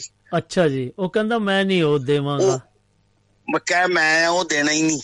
ਇਹ ਕਿ ਇਹਨਾਂ ਨੇ ਕਿਹਾ, ਪਹਿਲਾਂ ਆਪਣੇ ਘਰ ਪਰਿਵਾਰ ਨੂੰ ਕਿਹਾ ਵੀ ਤੁਸੀਂ ਇੱਕ ਦਿਨ ਦਾ ਵਰਤ ਰੱਖੋ ਤੇ ਮੈਂ ਦੇਖਦਾ। ਮੈਂ ਕੱਲ ਨੂੰ ਰਾਸ਼ਟਰ ਦੇ ਨਾਂ ਸੰਦੇਸ਼ ਦੇਣਾ ਹੈ ਵੀ ਤੁਸੀਂ ਇੱਕ ਦਿਨ ਖਾਣਾ ਹੀ ਨਹੀਂ ਖਾਣਾ। ਅੱਛਾ ਜੀ, ਉਹ ਕਿੰਨਾ ਅੰਨ ਬਹੁਤ ਸੇਵ ਹੋ ਜਾਣਾ ਸੀ ਨਾ। ਹਾਂ ਹਾਂ। ਨੈਸ਼ਨਲ ਲੈਵਲ ਤੇ ਲੋਕਾਂ ਨੇ ਆਪਣੇ ਆਪ ਦੇਖੋ ਢਾਬੇ ਬੰਦ ਕਰਤੇ। ਆਪਣੇ ਆਪ ਲੋਕਾਂ ਨੇ ਵਰਤ ਰੱਖਣੇ ਸੰਯਮ ਸੈਲਫ ਕੰਟਰੋਲ ਵੱਧ ਗਿਆ। ਹਾਂਜੀ। ਤੇ ਉਹ ਇੱਕ ਤਰ੍ਹਾਂ ਚੇਤਨਾ ਪੈਦਾ ਕਰਤੀ ਸਮਾਜ 'ਚ। ਜਿਵੇਂ ਆਪਾਂ ਪਹਿਲਾਂ ਗੱਲ ਕਰਦੇ ਸੀ ਸਾਹਿਤਕਾਰਾਂ ਦੀ ਇਹ ਇੱਕ ਤਰ੍ਹਾਂ ਜਿਹੜਾ ਵਧੀਆ ਲੀਡਰ ਹੈ ਜਿਹੜਾ ਇੱਕ ਐਗਜ਼ੈਂਪਲਰੀ ਗੱਲ ਕਰਦਾ ਹੈ ਉਹ ਚੇਤਨਾ ਪੈਦਾ ਕਰਦਾ ਹੈ। ਹਾਂਜੀ ਪਰ ਇਹ ਇਦਾਂ ਦੇ ਜਿਹੜੇ ਲੀਡਰ ਆ ਇਹਨਾਂ ਨੂੰ ਬਾੜਾ ਚਿਰ ਰਹਿਣ ਨਹੀਂ ਦਿੰਦੇ। ਤੇ ਉਹਨਾਂ ਦਾ ਉਹ ਇਸ ਕਾਰਨ ਇਹ ਹੈ ਵੀ ਜਿਆਦੇ ਗਲਬਲਾ ਉਹ ਦੂਜੇ ਲੋਕਾਂ ਦਾ। ਹਾਂਜੀ ਫਿਰ ਉਹਨਾਂ ਦਾ ਫਿਰ ਸਮਾਨ ਨਹੀਂ ਸੀ ਵਿਕਣਾ ਨਾ ਇੱਕ ਦਿਨ ਲਈ ਜਿਹੜਾ ਖਾਣ ਪੀਣ ਦਾ। ਇਹ ਵੀ ਫ਼ਰਕ ਪਿਆ ਹੋਣਾ ਨਾ। ਨਹੀਂ ਜੀ ਐਕਚੁਅਲੀ ਤਾਂ ਗੱਲ ਕੀ ਹੈ ਵੀ ਰਾਓ ਸਾਹਿਬ ਆਪਾਂ ਪਹਿਲਾਂ ਵੀ ਗੱਲ ਕਰਦੇ ਹੁੰਦੇ ਆ ਹਾਂਜੀ। ਵੀ ਜਿਹੜੀ ਮਨੀ ਹੈ ਉਹ ਪਾਵਰ ਹੈ। ਜਦੋਂ ਪਾਵਰ ਆਉਂਦੀ ਹੈ ਉਦੋਂ ਲਸਟ ਆਉਂਦੀ ਹੈ। ਹੂੰ ਉਦੋਂ ਹੂੰ, ਵਿਵਚਾਰ ਆਉਂਦਾ। ਹਾਂਜੀ ਹਾਂਜੀ। ਇਸ ਕਰਕੇ ਜਿਹੜੇ ਰਾਜਨੀਤੀ 'ਚ ਲੋਕ ਆਉਂਦੇ ਨੇ ਜਦੋਂ ਮਨੀ ਉਹਨਾਂ ਕੋਲੇ ਮਨੀ ਬਹੁਤ ਜ਼ਿਆਦਾ ਹੁੰਦੀ ਹੈ ਉਹੀ ਜਾਂ ਉਹ ਮਤਲਬ ਮਨੀ ਜਿਨ੍ਹਾਂ ਕੋਲ ਇਕੱਠੀ ਹੋਈ ਹੈ ਸਰਮਾਏਦਾਰਾਂ ਕੋਲੇ ਉਹ ਕਿੰਗ ਮੇਕਰ ਬਣ ਜਾਂਦੇ ਨੇ ਆਪਣੀਆਂ ਫੇਵਰ ਦੀਆਂ ਨੀਤੀਆਂ ਬਣਾਉਂਦੇ ਨੇ। ਇਹ ਇਸ ਤਰ੍ਹਾਂ ਦੇ ਬੰਦੇ ਜਿਨ੍ਹਾਂ ਨੇ ਮਤਲਬ ਜਿਹੜੀ ਇਹੋ ਜੀ ਸੋਚ ਸ਼ਾਸਤਰੀ ਜੀ ਵਰਗੇ ਰੱਖਦੇ ਨੇ ਉਹਨਾਂ ਲੋਕਾਂ ਨੂੰ ਉਹ ਸਨੱਬ ਕਰਕੇ ਰੱਖਣਾ ਚਾਹੁੰਦੇ ਨੇ। ਹਾਂਜੀ ਤੇ ਇੱਕ ਮੈਂ ਤੁਹਾਨੂੰ ਹੋਰ ਪੁੱਛਣਾ ਜਿੱਦਾਂ ਕਿ ਉਹ ਕਹਿ ਰਹੇ ਸੀਗੇ ਕਿ ਮੈਂ ਵੀ ਕਿਤੇ ਪੜਿਆ ਸੀ ਜਾਂ ਮੈਨੂੰ ਕਿਤੋਂ ਪਤਾ ਲੱਗਾ ਸੀਗਾ ਬਹੁਤ ਪੁਰਾਣੀ ਗੱਲ ਆ ਇਹ ਕਿ ਕਹਿ ਰਹੇ ਸੀਗੇ ਕਿ ਇਹ ਇੰਨੇ ਗਰੀਬ ਪਰਿਵਾਰ ਚੋਂ ਸੀਗੇ ਕਿ ਇਹਨਾਂ ਨੂੰ ਇੱਕ ਨਦੀ ਪਾਰ ਕਰਕੇ ਸਕੂਲ ਜਾਣਾ ਪੈਂਦਾ ਬਿਲਕੁਲ ਸੀ। ਬਿਲਕੁਲ ਤੇ ਇਹ ਕਹਿੰਦੇ। ਆਪਣੀ ਧੋਤੀ ਸਿਰ ਤੇ ਬੰਨ ਕੇ ਕਿਤਾਬਾਂ ਉੱਪਰ ਸਿਰ ਦੇ ਬੰਨ ਕੇ ਤਰ ਕੇ ਚਲੇ ਜਾਂਦੇ ਹੁੰਦੇ ਸੀ ਕਿ ਮੈਨੂੰ ਇਹ ਪੈਸੇ ਦੇਣੇ ਨਾ ਪੈਣ। ਕਿ ਮੇਰੇ ਇਹ ਨਹੀਂ ਪੈਸੇ ਉਹ ਜਿਹੜਾ ਕਿਸ਼ਤੀ ਵਾਲਾ ਸੀ ਨਾ ਜੀ ਉਹ ਲੈਂਦਾ ਸੀ ਇੱਕ ਟਕਾ। ਅੱਛਾ ਜੀ। ਪਾਰ ਕਰਨ ਦਾ। ਹਾਂਜੀ। ਦਰਿਆ ਪਾਰ ਕਰਨ ਦਾ। ਉਹ ਇਹਨਾਂ ਕੋਲ ਪੈਸੇ ਹੁੰਦੇ ਨਹੀਂ ਸੀ। ਪਰ ਸਕੂਲ ਇਹਨਾਂ ਨੇ ਜਾਣਾ ਹੁੰਦਾ ਸੀ। ਹਾਂਜੀ। ਲਗਨ ਸੀ ਨਾ ਕਿ ਮੈਂ ਪੜਨਾ ਆ ਹਾਂ ਤੇ ਹਾਂ ਤੇ ਉਹ ਉਹ ਤੈਰ ਕੇ ਜਾਂਦੇ ਸੀ। ਹੁਣ ਤੁਸੀਂ ਐਂ ਦੇਖੋ ਵੀ ਇਹਨਾਂ ਦੀ ਇੱਕ ਕਿੱਸਾ ਇਹ ਹੈ ਵੀ ਉਹ ਇਹਨਾਂ ਜਦੋਂ ਪ੍ਰਧਾਨ ਮੰਤਰੀ ਬਣੇ ਤਾਂ ਇਹਨਾਂ ਨੂੰ ਇੰਪਾਲਾ ਗੱਡੀ ਵੱਡੀ ਗੱਡੀ ਦਿੱਤੀ। ਅੱਛਾ ਜੀ। ਸਰਕਾਰ ਨੇ। ਹੂੰ ਹੂੰ। ਉਹ ਇੱਕ ਦਿਨ ਇਹਨਾਂ ਦਾ ਲੜਕਾ ਲੈ ਗਿਆ ਪਿੱਛੋਂ। ਇਹ ਕਿਤੇ ਗਏ ਹੋਏ ਆਫਿਸ। ਅੱਛਾ ਜੀ। ਇਹਨਾਂ ਨੂੰ ਪਤਾ ਲੱਗਿਆ ਤੇ ਇਹਨਾਂ ਨੇ ਡਰਾਈਵਰ ਨੂੰ ਬੁਲਾਇਆ। ਇਹਨੂੰ ਕਹਿੰਦੇ ਵੀ ਕੱਲ ਕਿੱਥੇ ਗਏ ਸੀ? ਉਹ ਕਹਿੰਦਾ ਜੀ ਕਿੰਨੇ ਕਿਲੋਮੀਟਰ ਚਲਾਇਆ? ਕਹਿੰਦਾ 14 ਮੀਲ ਚਲਾਇਆ ਹੀ ਹੈ ਗੱਡੀ। ਅੱਛਾ ਜੀ। ਉਹ ਕਹਿੰਦਾ ਫਿਰ ਉਹ ਆਪਣੇ 14 ਮੀਲ ਦਾ ਜਿਹੜਾ ਖਰਚਾ ਹੈ ਉਹ ਮੇਰੇ ਪਰਸਨਲ ਖਾਤੇ ਚੋਂ ਦਿਓ। ਵਾਓ ਦੇਖੋ ਕਿੱਡੀ ਮਹਾਨ ਸੋਚ। ਹਾਂ ਤੇ ਉਹ ਇਹਨਾਂ ਦਾ ਲੜਕਾ ਦੱਸਦਾ ਵੀ ਮੁੜ ਕੇ ਅਸੀਂ ਉਹ ਪ੍ਰਧਾਨ ਮੰਤਰੀ ਵਾਲੀ ਗੱਡੀ ਨਹੀਂ ਲੈ ਕੇ ਗਏ। ਦੇਖ ਲਓ ਭਾਜੀ ਕਿੰਨੀ ਤਕੜੀ ਸੋਚ ਐਡੀ ਸੋਚ ਰੱਖਣ ਵਾਲਾ ਫੇ ਉਸ ਮੁਲਕ ਕਿੱਦਾਂ ਨਹੀਂ ਉਹ ਸੋਹਣੇ ਰਾਹ ਦੇ ਉੱਤੇ ਤੁਰੇਗਾ ਕਿੱਦਾਂ ਨਹੀਂ ਤਰੱਕੀਆਂ ਕਰੇਗਾ। ਦੇਖੋ ਗ੍ਰਹਿ ਮੰਤਰੀ ਸੀ। ਉਹ ਰਸਤੇ 'ਚ ਕਿਤੇ ਕੋਈ ਡੰਗਰ ਇਹਨਾਂ ਦੀ ਫੇਟ 'ਚ ਆ ਗਿਆ। ਅੱਛਾ ਜੀ। ਕਾਰ ਦੀ। ਹਾਂਜੀ। ਤੇ ਉਹ ਉੱਥੇ ਗਏ ਉਹ ਤੇ ਉਹ ਕਹਿੰਦੇ ਵੀ ਇਹ ਤਾਂ ਕੀ ਕਾਰਵਾਈ ਬਣਦੀ ਹੈ ਪੁਲਿਸ ਸਟੇਸ਼ਨ ਗਏ ਕੰਪਲੇਂਟ ਲਿਖਾਈ। ਅੱਛਾ ਜੀ। ਉਹ ਕਹਿੰਦੇ ਵੀ ਨਹੀਂ ਤੁਸੀਂ ਤਾਂ ਗ੍ਰਹਿ ਮੰਤਰੀ ਹੋ ਤੁਹਾਨੂੰ ਤਾਂ ਕਹਿੰਦਾ ਕਿਉਂ? ਕੀ ਮਤਲਬ? ਜੇ ਤੇ ਮੇਰੀ ਗੱਡੀ ਨਾਲ ਹਿੱਟ ਹੋਇਆ ਕੋਈ। ਤਾਂ ਮੈਂ ਜੇ ਕੋਈ ਕਸੂਰਵਾਰ ਹਾਂ ਤਾਂ ਮੈਨੂੰ ਵੀ ਭੁਗਤਣਾ ਪਊ। ਹਾਂਜੀ ਇਹ ਇਦਾਂ ਦੇ ਲੀਡਰ ਚਾਹੀਦੇ ਆਪਣੀਆਂ ਮੁਲਕਾਂ ਵਾਸਤੇ ਇਹ ਜਿਹੜੇ ਮੁਲਕ ਗਰੀਬ ਪਿੱਛੇ ਜਾ ਰਹੇ ਆ ਜਦੋਂ ਸਮਝੌਤਾ ਕਰਕੇ ਆਏ ਨੇ। ਤਾਂ ਉਦੋਂ ਅਯੂਬ ਪਹਿਲਾਂ ਇਹਨਾਂ ਨੂੰ ਮਖੌਲ ਕਰਦਾ ਸੀ ਹਾਂਜੀ ਨਹੀਂ ਉਹਨਾਂ ਦਾ ਕੱਦ ਵੀ ਛੋਟਾ। ਜਿਹਾ ਸੀ ਨਾ 5 ਫੁੱਟ 2 ਇੰਚ ਸੀ ਹਾਂਜੀ। ਆਵਾਜ਼ ਬੜੀ ਗੜਕੇ ਸੀ ਤੁਸੀਂ ਉਹ ਆਵਾਜ਼ ਬੜੀ ਗੜਕੇ ਦੀ ਸੀ ਉਹ। ਜਾ ਕੇ ਬਾਰਡਰ ਤੇ ਜਦੋਂ ਉਹਨਾਂ ਨੂੰ ਜਵਾਨਾਂ ਨੂੰ ਮੋਰਚਿਆਂ ਦੇ ਵਿੱਚ ਸੀਗੇ ਮੋਰਚਿਆਂ ਦੇ ਵਿੱਚ ਜਾ ਕੇ ਸਪੀਕਰ ਰੱਖੇ ਤੇ ਆਪ ਉਹ ਕਹਿੰਦੇ ਵੀ ਤੁਸੀਂ ਬੋਲਣਾ ਜੀ ਅੰਦਰ ਕਹਿਣੋ ਉਹ ਕਹਿੰਦੇ ਜਵਾਨ ਕਹਿੰਦੇ ਸਾਨੂੰ ਦਿਖਦਾ ਨਹੀਂ ਉਹ ਬੈਂਚ ਕਹਿੰਦੇ ਬੈਂਚ ਲਿਆਂਦਾ ਕੋਈ ਉਹਦੇ ਤੇ ਖੜੇ ਹੋਏ। ਹਾਂ ਹਾਂ ਹਾਂ ਕੀ ਬਾਤਾਂ ਜੀ ਕੀ ਜਵਾਨ ਤਾਂ ਬਾਤਾਂ। 6-6 ਫੁੱਟ ਸੀ। ਹਾਂਜੀ। ਉਹ ਕਹਿੰਦੇ ਵੀ ਜਦੋਂ ਮੇਰੇ ਜਵਾਨ ਲੜ ਰਹੇ ਨੇ। ਤਾਂ ਮੈਂ ਮਤਲਬ ਮੈਂ ਕਾਹਦਾ ਪ੍ਰਧਾਨ ਮੰਤਰੀ?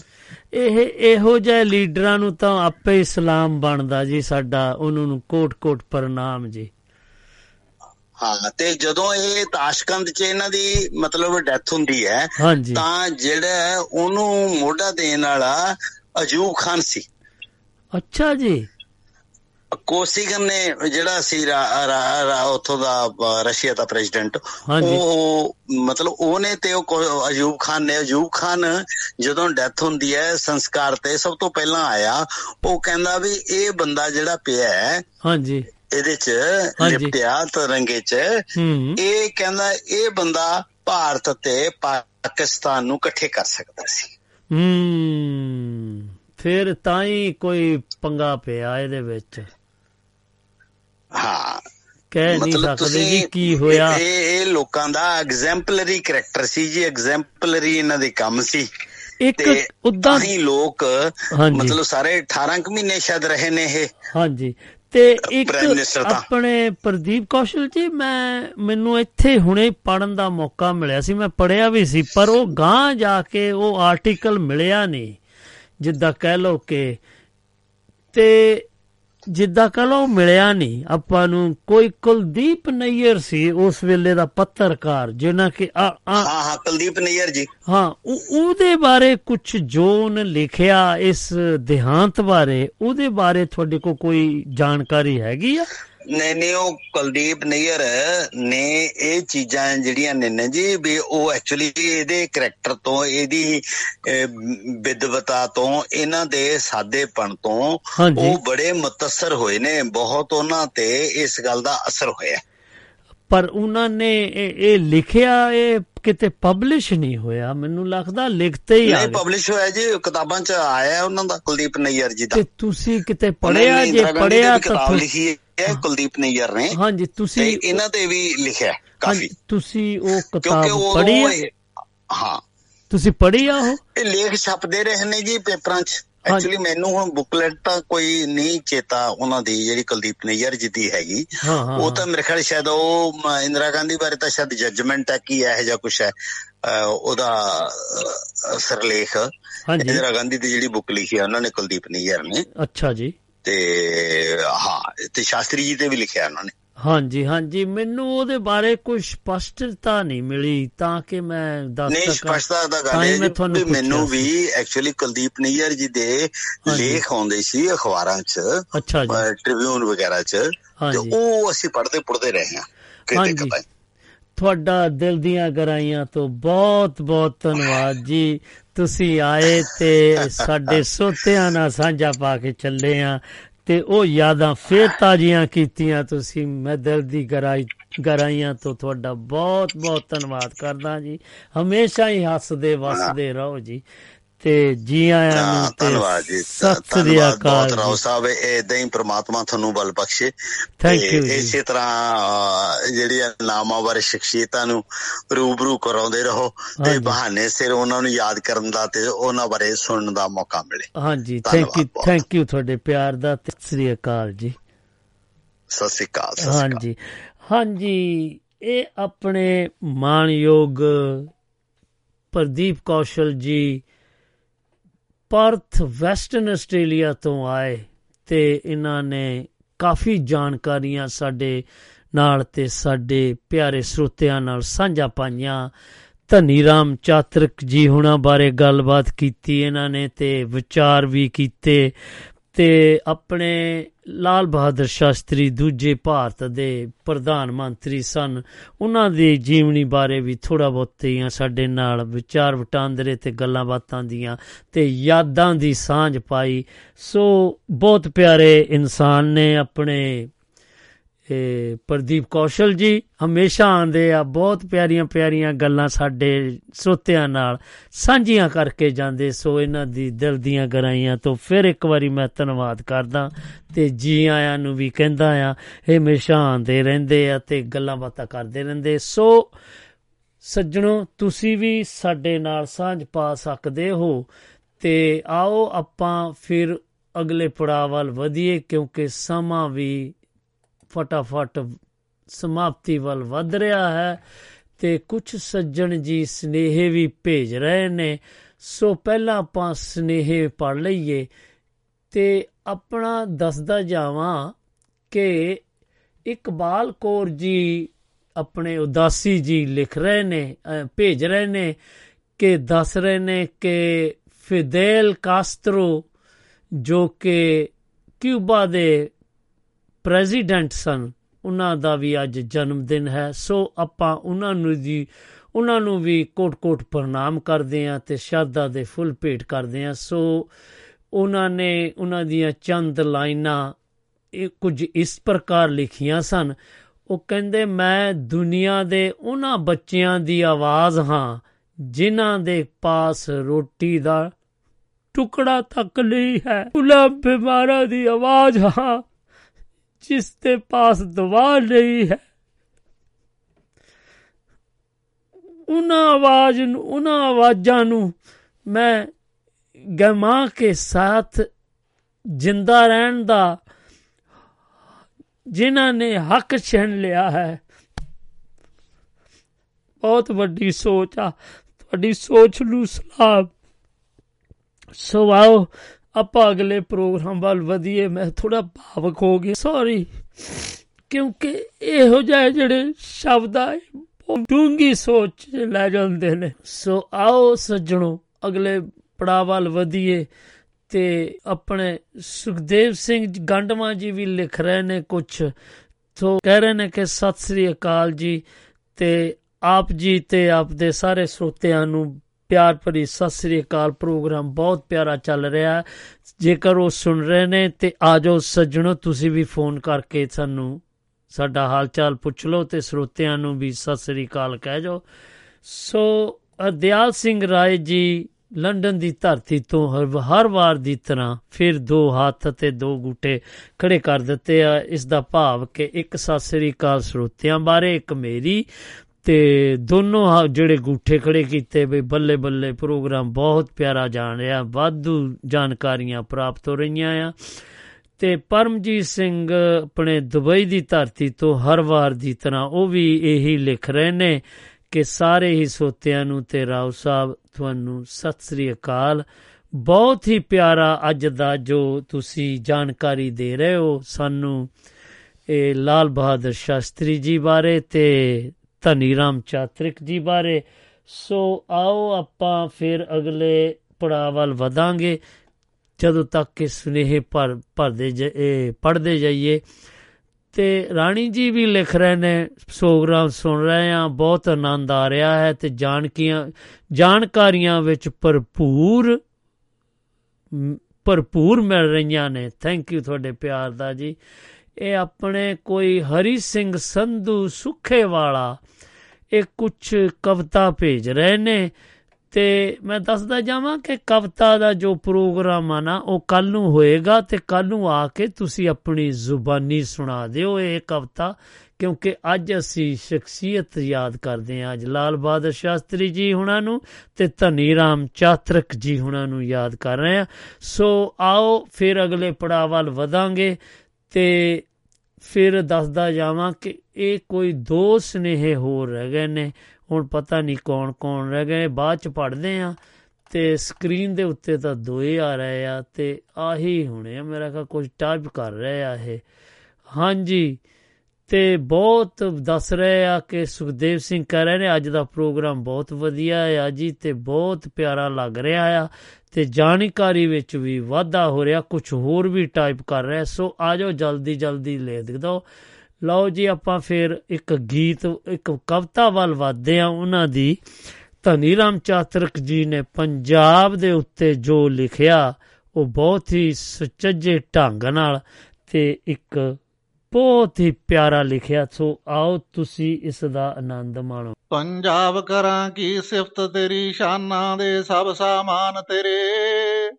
ਜਲ ਪਾਉਣ ਤੇਰਾ ਹਰਿਆਲ ਤੇਰੀ, ਦਰਿਆ ਪਰਬਤ ਮੈਦਾਨ ਤੇਰੇ। ਭਾਰਤ ਦੇ ਸਿਰ ਤੇ ਛਤਰ ਤੇਰਾ, ਤੇਰੇ ਸਿਰ ਛਤਰ ਹਿਮਾਲਾ ਦਾ। ਮੋਢੇ ਤੇ ਚਾਦਰ ਬਰਫਾਂ ਦੀ, ਸੀਨੇ ਵਿੱਚ ਸੇਕ ਜਵਾਲਾ ਦਾ। ਖੱਬੇ ਹੱਥ ਬਰਛੀ ਜਮਨਾ ਦੀ ਸੱਜੇ ਹੱਥ ਖੜਗ ਅਟਕਦਾ ਹੈ। ਪਿਛਵਾੜੇ ਬੰਦ ਚਟਾਨਾਂ ਦਾ ਕੋਈ ਵੈਰੀ ਤੋੜ ਨਾ ਸਕਦਾ ਹੈ। ਅਰਸ਼ੀ ਬਰਕਤ ਰੂ ਵਾਂਗ ਉਤਰ ਜਾਂਦੀ ਢੇਰ ਲਗਾਂਦੀ ਹੈ। ਚਾਂਦੀ ਢਲ ਢਲ ਕੇ ਵਿਛਦੀ ਹੈ ਤੇ ਸੋਨਾ ਬਣਦੀ ਜਾਂਦੀ ਹੈ। ਸਿਰ ਸਾਹਿਬਾਨ ਹੈ ਅੰਬਾਂ ਦਾ ਮਸਨੰਦ ਮਖਮਲੀ ਕਾਵਾਂ ਦੀ। ਚੱਪੇ ਚੱਪੇ ਤੇ ਫੈਲ ਰਹੀ ਦੌਲਤ ਤੇਰਿਆਂ ਦਰਿਆਵਾਂ ਦੀ। ਕਰ ਤੇਰੇ ਗਊਆਂ ਮਈਆਂ ਨੇ ਦੁੱਧ ਘਿਓ ਦੀ ਲਹਿਰ ਲਗਾਈ ਹੈ। ਬਾਹਰ ਬਲਦਾਂ ਦੀਆਂ ਜੋਗਾਂ ਨੇ ਖਲਕਤ ਦੀ ਅੱਗ ਬੁਝਾਈ ਹੈ। ਰੌਣਕ ਤੇਰੀ ਦੀਆਂ ਰਿਸ਼ਮਾਂ ਨੇ ਜ਼ਰਾ ਜ਼ਰਾ ਚਮਕਾਇਆ ਹੈ। ਯੂਰਪ ਅਮਰੀਕਾ ਭੁੱਲ ਗਿਆ ਜਨ ਤੇਰਾ ਦਰਸ਼ਨ ਪਾਇਆ ਹੈ।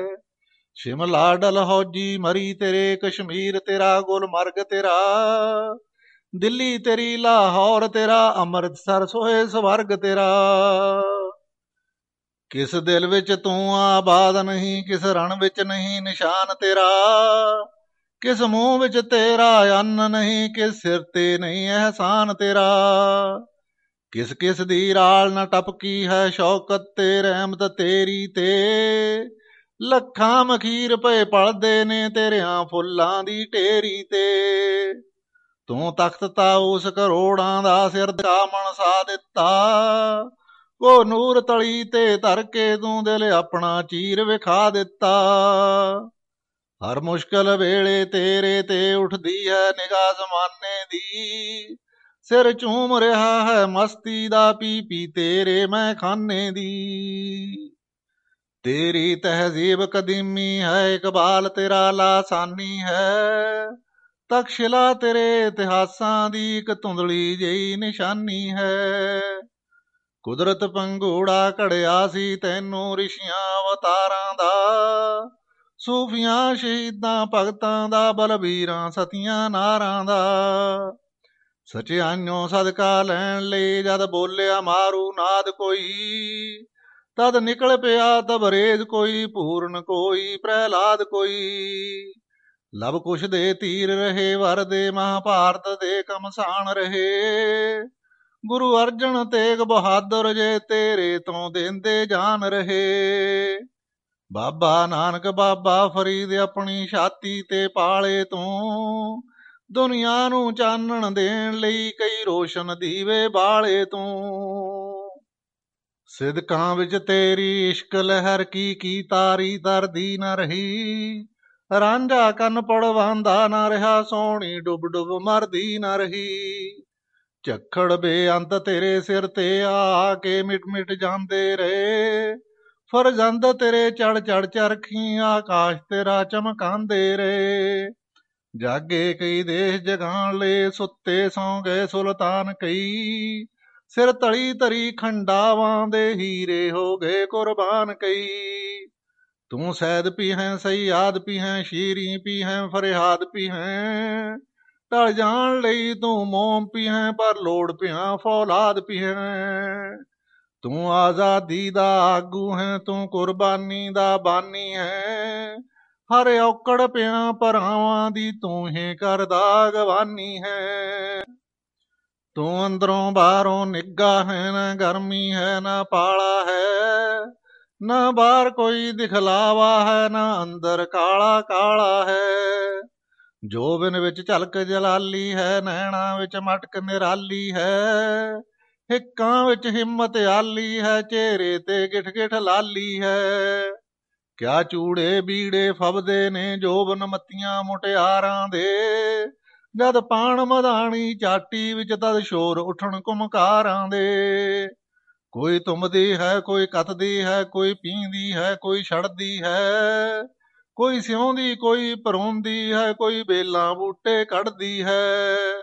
ਪਿੱਪਲਾਂ ਦੀ ਛਾਵੇਂ ਪੀਂਗਾ ਨੂੰ ਕੁਦ ਕੁਦ ਮਸਤੀ ਚੜਦੀ ਹੈ। ਟੁੰਬਦਾ ਹੈ ਜੋਸ਼ ਜਵਾਨੀ ਨੂੰ ਇੱਕ ਛੱਡਦੀ ਹੈ, ਇੱਕ ਫੜਦੀ ਹੈ। ਜਦ ਰਾਤ ਚਾਨਣੀ ਖਿੜਦੀ ਹੈ, ਕੋਈ ਰਾਗ ਲਾਹੀ ਛਿੜਦਾ ਹੈ। ਗਿੱਧੇ ਨੂੰ ਲੋੜਾ ਆਂਦਾ ਹੈ, ਜੋਬਨ ਤੇ ਬਿਰਹਾ ਭਿੜਦਾ ਹੈ। ਵੰਜਲੀ ਵਹਿਣਾ ਵਿੱਚ ਰੁੜਦੀ ਹੈ ਜਦ ਤੁੰਬਾ ਸਿਰ ਤੁਣ ਆਂਦਾ ਹੈ। ਮਿਰਜ਼ਾ ਪਿਆ ਕੂਕਾਂ ਛੱਡਦਾ ਹੈ ਤੇ ਵਾਰਸ ਹੀਰ ਸੁਣਾਉਂਦਾ ਹੈ। ਖੂਹਾਂ ਤੇ ਟਿਚ ਟਿਚ ਹੁੰਦੀ ਹੈ, ਖੇਤਾਂ ਵਿੱਚ ਹਲ ਪਏ ਧਸਦੇ ਨੇ। ਪੱਤੇ ਸ਼ਾ ਵੇਲੇ ਟੁਕਦੇ ਨੇ, ਹਾਲੀ ਤੱਕ ਤੱਕ ਕੇ ਹੱਸਦੇ ਨੇ। ਤੇਰੀ ਮਾਖਿਓਂ ਮਿੱਠੀ ਬੋਲੀ ਦੀ ਜੀ ਕਰਦੇ ਨਾ ਸਿਫਤ ਨਾ ਰਜਦਾ ਹੈ? ਉਰਦੂ ਹਿੰਦੀ ਦੀਆਂ ਸਾਜ਼ਾਂ ਵਿੱਚ ਸੁਰ ਤਾਲ ਤੇਰਾ ਹੀ ਵੱਜਦਾ ਹੈ। ਵਸੇ ਰਸੇ ਕਰ ਬਾਰ ਤੇਰਾ, ਜੀਵੇ ਜਾਗੇ ਪਰਵਾਰ ਤੇਰਾ। ਮਸਜਿਦ ਮੰਦਰ ਦਰਬਾਰ ਤੇਰਾ, ਮੀਆਂ ਲਾਲਾ ਸਰਦਾਰ ਤੇਰਾ।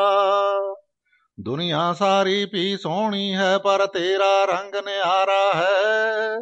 ਤੇਰੀ ਮਿੱਟੀ ਦਾ ਕੁੱਲਾ ਵੀ ਸ਼ਾਹੀ ਮਹਿਲਾਂ ਤੋਂ ਪਿਆਰਾ ਹੈ।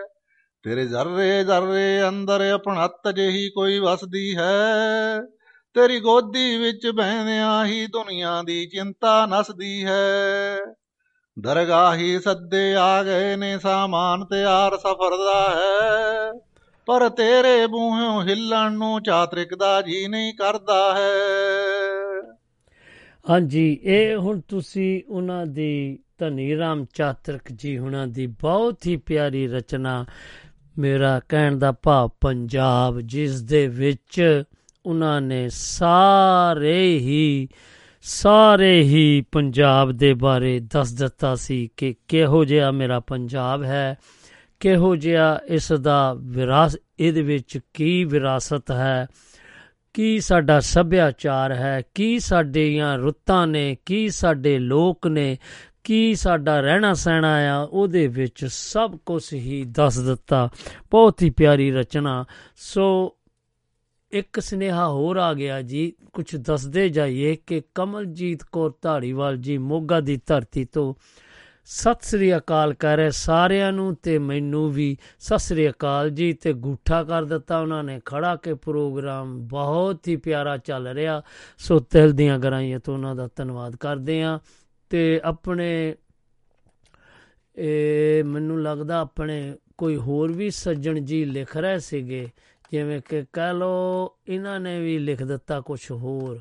ਆਪਣੇ ਕੀ ਨਾ, ਸੁਖਦੇਵ ਸਿੰਘ ਗੰਡਵਾ ਜੀ ਕੁਝ ਲਿਖ ਰਹੇ ਸੀਗੇ ਤੇ ਉਹ ਕੁਝ ਇਸ ਤਰ੍ਹਾਂ ਲਿਖਿਆ ਆ, ਜੀ ਉਹਨਾਂ ਨੇ ਕਿ ਕਹਿ ਰਹੇ ਨੇ, ਲਾਓ ਫੇ ਦੇਖ ਹੀ ਲਈਏ ਯਾਰ, ਆ ਜਾ, ਕਿੱਥੇ ਚਲ ਗਿਆ? ਹਾਂਜੀ, ਉਹ ਕਹਿ ਰਹੇ ਜੀ ਕਿ ਅੱਜ ਦੇ ਪ੍ਰੋਗਰਾਮ ਬਹੁਤ ਹੀ ਵਧੀਆ ਹੈ, ਜਾਣਕਾਰੀ ਵਿੱਚ ਵਾਧਾ ਹੋਇਆ ਜੀ, ਸਾਰਿਆਂ ਦਾ ਸਾਥ ਦੇਣ ਦਾ ਸਤਰੰਗੀ ਪਿੰਗ ਦੇ ਇਸ ਜੋ ਕਿ ਲੰਡਨ ਯੂਕੇ ਸਟੂਡੀਓ ਤੋਂ ਪੇਸ਼ ਹੁੰਦਾ ਹੈ, ਉਹਨਾਂ ਦਾ ਬਹੁਤ ਬਹੁਤ ਧੰਨਵਾਦ ਜੀ। ਥੈਂਕ ਯੂ ਤੁਹਾਡੇ ਪਿਆਰ ਦਾ ਜੀ। ਸੋ ਆਓ ਸੱਜਣੋ, ਸਿਰਫ ਤੇ ਸਿਰਫ ਆਪਣੇ ਕੋਲ ਚੰਦ ਕੁ ਮਿੰਟ ਰਹਿ ਗਏ ਨੇ, ਜਿੱਦਾਂ ਕਹਿ ਲਓ 10 12 ਮਿੰਟ ਰਹਿ ਗਏ ਨੇ 11 12 ਕ ਕਹਿ ਲਓ। ਤੇ ਆਪਾਂ ਸਮਾਪਤੀ ਵੱਲ ਫਟਾਫਟ ਵੱਧ ਰਹੇ ਆ 10 ਕੁ ਮਿੰਟ ਰਹਿ ਗਏ ਨੇ। ਸੋ ਆਓ ਸੱਜਣੋ, ਆਪਾਂ ਅਗਲੇ ਪੜਾਅ ਵੱਲ ਵਧੀਏ, ਉਹ ਕੁਝ ਇਸ ਤਰ੍ਹਾਂ ਹੈ। ਤੇ ਦੱਸ ਰਹੇ ਕਿ, ਹਾਂਜੀ, ਧਨੀ ਰਾਮ ਚਾਤਰਕ ਦੀ ਪੰਜਾਬ ਦੇ ਲੋਕਾਂ ਦੇ ਬਹੁਤ ਪ੍ਰਸਿੱਧ ਰਚਨਾਵਾਂ ਕੀਤੀਆਂ ਅਤੇ ਇਸੇ ਤਰ੍ਹਾਂ ਹੀ ਖੇਤੀ ਨੂੰ ਦਰਸਾਉਂਦੀਆਂ। ਇਹ ਕਵਿਤਾ ਹਰੇਕ ਪੰਜਾਬੀ ਬੱਚੇ ਦੀ ਜ਼ੁਬਾਨ ਉੱਤੇ ਹੈ। ਜਿਵੇਂ ਕਿ ਕਹ ਲੋ ਤੂੜੀ ਤੰਦ ਸਾਂਭ ਹਾੜੀ ਵੇਚ ਵਟ ਕੇ, ਲੰਬੜਾਂ ਦੇ ਸਾਹਾਂ ਦਾ ਹਿਸਾਬ ਕੱਟ ਕੇ ਮੀਹਾਂ ਦੀ ਉਡੀਕ ਤੇ ਸਿਆੜ ਕੱਢ ਕੇ ਮਾਲ ਧੰਦਾ ਸਾਹਮਣੇ ਨੂੰ ਚੂੜਾ ਛੱਡ ਕੇ ਪੱਗ ਝੱਗਾ, ਚਾਦਰਾਂ ਨਵਾਂ ਸਵਾਏ ਕੇ, ਸੰਮਾਂ ਵਾਲੀ ਡਾਂਗ ਉੱਤੇ ਤੇਲ ਲਾਏ ਕੇ, ਕੱਛੇ ਮਾਰ ਵੰਜਲੀ ਆਨੰਦ ਛਾ ਗਿਆ, ਮਾਰਦਾ ਦਮਾਮੇ ਜੱਟ ਮੇਲੇ ਆ ਗਿਆ। ਸੋ ਇਸੇ ਹੀ ਤਰ੍ਹਾਂ ਉਹਨਾਂ ਨੇ ਇੱਕ ਬਹੁਤ ਹੀ ਪਿਆਰਾ ਉਹਨਾਂ ਦਾ ਜੋ ਗੀਤ ਜਾਂ ਕਹਿ ਲੋ ਜਾਂ ਕਵਿਤਾ ਕਹਿ ਲੋ ਸਿਤਾਰ ਦੀ ਤਰਬ, ਇਹ ਕੁਝ ਉਹਨਾਂ ਨੇ ਇਉਂ ਬਿਆਨ ਕੀਤੀ, ਜਿਵੇਂ ਕਿ ਤੁਸੀਂ ਸੁਣ ਕੇ ਤੇ ਮੈਨੂੰ ਇਹ ਜਰੂਰ ਦੱਸਣਾ ਕਿ ਤੁਹਾਨੂੰ ਕਿਹੋ ਜਿਹਾ ਲੱਗਾ ਇਹ। ਲਓ ਜੀ, ਆਪਾਂ ਇਸ ਦੇ ਬਾਰੇ ਸੁਣਦੇ ਹਾਂ। ਚਾਤਕ ਜੀ ਦੀ ਕਵਿਤਾ, ਸਤਾਰ ਦੀ ਤਰਬ। ਨਾਜ਼ਕ ਤਰਬ ਸਤਾਰ ਦੀਏ, ਤੂੰ ਕੀ ਫਰਿਆਦ ਮਚਾਵੇਂ? ਸੋਹਲ ਕਿਸੇ ਦੀ ਵੀਣੀ ਵਾਂਗਰ ਥਰ ਥਰ ਕੰਬੀ ਜਾਵੇਂ। ਥਰਕ ਤੇਰੀ ਵਿੱਚ ਸਵਾਦ ਇਲਾਹੀ, ਸੁੱਤੀ ਕਲਾ ਜਗਾਵੇਂ। ਅਰਸ਼ੇ ਝਾੜ ਸੁਰਤ ਦੀ ਗੁੱਡੀ ਤੁਣਕੇ ਨਾਲ ਨਚਾਵੇਂ। ਗੂੰਜ ਤੇਰੀ ਦੀਆਂ ਲੁਕਮੀਆਂ ਰਮਜ਼ਾਂ, ਤੂੰ ਹੀ ਜਾਣ ਕਲੇਜਾ। ਕੀ ਪਾ ਕੇ ਤੂੰ ਗੂੰਗੇ ਵਾਂਗਰ? ਗੁਣ ਗੁਣ ਗੁਣ ਗੁਣ ਗਾਵੇਂ। ਸਤਾਰ ਕਹਿਣ ਲੱਗੀ, ਇਸ ਥਰਕਣ ਵਿੱਚ ਇਹ ਰਮਜ਼ ਪਈ ਥਰਾਵੇ। ਜੀਵਨ ਜੋਤ ਜਗੇ ਜਦ ਸੀਨੇ, ਹਰਕਤ ਦੇ ਵਿੱਚ ਆਵੇ। ਹਰਕਤ ਨਾਲ ਹੁਲਾਰੇ ਖਾਂਦੀ ਹਰ ਸ਼ੈ ਦੀ ਜ਼ਿੰਦਗਾਨੀ। ਜੀਵਨ ਚਾਲ ਚਾਲ ਹੈ ਜੀਵਨ, ਇਸ ਬਿਨ ਲੋਥ ਸਦਾਵੇ। ਮੈਂ ਜੀਵਾਂ ਹਰਕਤ ਵਿੱਚ ਆ ਕੇ ਰਾਗ ਛਿੜੇ ਰੋਹਾਨੀ। ਤਾਰ ਮੇਰੀ ਜਦ ਮਾਲਕ ਉੱਪਰੋਂ ਠੁੰਗੇ ਨਾਲ ਹਿਲਾਵੇ। ਤਾਰ ਮੇਰੀ ਜਦ ਮਾਲਕ ਉੱਪਰੋਂ ਠੁੰਗੇ ਨਾਲ ਹਿਲਾਵੇ। ਹਾਂਜੀ, ਇਹ ਤੁਸੀਂ ਹੁਣ ਉਹਨਾਂ ਦੀ ਰਚਨਾ ਸੁਣੀ ਤੇ ਮੈਨੂੰ ਪੂਰੀ ਉਮੀਦ ਹੈ ਕਿ ਤੁਹਾਨੂੰ ਪਤਾ ਲੱਗ ਗਿਆ ਹੋਵੇਗਾ ਕਿ ਇਹ ਕਿਹੋ ਜਿਹੀ ਉਹਨਾਂ ਦੀ ਲਿਖਣੀ ਸੀ। ਤੇ ਆਓ ਸੱਜਣੋ, ਕਿਉਂਕਿ ਸਮਾਂ ਵੀ ਸਮਾਪਤੀ ਵੱਲ ਬਹੁਤ ਜਲਦੀ ਜਾ ਰਿਹਾ ਹੈ। ਸੋ ਆਪਾਂ ਉਹਨਾਂ ਦੇ ਬਾਰੇ ਕੁਝ ਹੋਰ ਵੀ ਤੁਹਾਨੂੰ ਦੱਸਦੇ ਜਾਈਏ, ਕਿਉਂਕਿ ਜਿਵੇਂ ਉਹਨਾਂ ਨੇ ਇੱਕ ਰਚਨਾ, ਸੌਣ ਮਾਂ ਝੜੀਆਂ, ਗਰਮੀ ਝਾੜ ਸੁੱਟੀ, ਧਰਤੀ ਪੁੰਗਰੀ, ਟੈਕੀਆਂ ਡਾਲੀਆਂ ਨੇ, ਰਾਹ ਰੋਕ ਲੈ ਛਪਣਾ ਟੋਬਿਆਂ ਨੇ, ਨਦੀਆਂ ਨਾਲਿਆਂ, ਜੂਹਾਂ ਹੰਗਾਲੀਆਂ ਨੇ, ਧਾਈ ਉਸਰੇ, ਨਿਸਰੀ ਚਰੀ ਮੱਕੀ ਤੇ ਕਪਾਹੀ ਨਾ ਜਾਣ ਸੰਭਾਲੀਆਂ ਨੇ, ਜੰਮੂ ਰੱਸੇ ਅਨਾਰ ਵਿੱਚ ਆਈ ਸੀਰੀ, ਚੜੀਆਂ ਸਬਜ਼ੀਆਂ ਨੂੰ ਗਿੱਠ ਗਿੱਠ ਲਾਲੀਆਂ ਨੇ।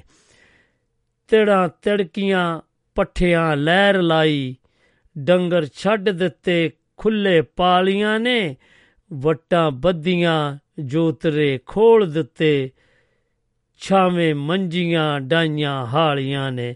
ਸੋ ਇਹ ਕਿਰਸਾਨੀ ਬਾਰੇ, ਖੇਤਾਂ ਬਾਰੇ, ਮੌਸਮਾਂ ਬਾਰੇ ਬਹੁਤ ਕੁਝ ਇਹਨਾਂ ਨੇ ਲਿਖਿਆ। ਤੇ ਆਪਾਂ ਦੱਸਦੇ ਜਾਈਏ ਕਿ ਇਹਨਾਂ ਦੇ ਜੋ ਜੀਵਨੀ ਬਾਰੇ ਕੁਝ ਇਸ ਤਰ੍ਹਾਂ ਵੀ ਹੈ। ਸੋ ਆਓ ਆਪਾਂ ਇਹਨਾਂ ਦੇ ਕੁਝ ਗੱਲਾਂ ਬਾਰੇ ਗੱਲਬਾਤ ਕਰੀਏ। ਜਿਵੇਂ ਕਿ ਕਹਿੰਦੇ ਨੇ ਇਹਦੇ ਵਿੱਚ ਦੱਸਿਆ ਕੁਝ ਗੱਲਾਂ ਤੇਰੇ ਸ਼ਹਿਰ ਦੀਆਂ ਧਨੀ ਰਾਮ ਚਾਤਰਕ ਪੰਜਾਬੀ ਕਵਿਤਾ ਦੇ ਖੇਤਰ 'ਚ ਉੱਚਾ ਸਥਾਨ ਰੱਖਣ ਵਾਲੇ ਧਨੀ ਰਾਮ ਚਾਤਰਕ ਜੀ ਹੁਣਾਂ ਦਾ ਜਨਮ 4 ਅਕਤੂਬਰ 1876 ਨੂੰ ਪਿੰਡ ਪੇਸੀਆਂ ਜ਼ਿਲ੍ਹਾ ਸਿਆਲਕੋਟ ਵਿੱਚ ਹੋਇਆ ਤੇ ਭਾਈ ਵੀਰ ਜੀ ਤੋਂ ਬਾਅਦ ਧਨੀ ਰਾਮ ਚਾਤਰਕ ਨੇ ਆਪਣੀਆਂ ਕਵਿਤਾਵਾਂ ਦੁਆਰਾ ਪੰਜਾਬੀ ਕਾਵ ਪਰੰਪਰਾ 'ਚ ਇੱਕ ਯੁਗਾਂਤਰ ਸਥਾਪਿਤ ਕੀਤੀ। ਚਾਤਰਕ ਨੂੰ ਸਾਰੇ ਧਰਮਾਂ ਨਾਲ ਪਿਆਰ ਸੀ। ਉਹਨਾਂ ਦੀ ਰਾਧਾ ਸੰਦੇਸ਼ ਕਵਿਤਾ ਬਹੁਤ ਪ੍ਰਸਿੱਧ ਹੋਈ, ਜੋ ਕ੍ਰਿਸ਼ਨ ਜੀ ਦੇ ਜਨਮ ਵਾਲੇ ਦਿਨ ਹਰ ਮੰਦਰ 'ਚ ਗਾਈ ਜਾਂਦੀ ਹੈ। ਇਸ ਦੀਆਂ ਪਹਿਲੀਆਂ ਸਤਰਾਂ ਹਨ। ਉਦੋਂ ਕਾਹਨ ਦੀ ਗੱਲ ਸੁਣਾ ਸਾਨੂੰ ਕਾਨੂੰ ਚਿਣਗ ਚੁੜਾਈਆਂ ਚੁੜਾ ਚੁਆਤੀਆਂ ਲਾਈਆਂ ਨੀ?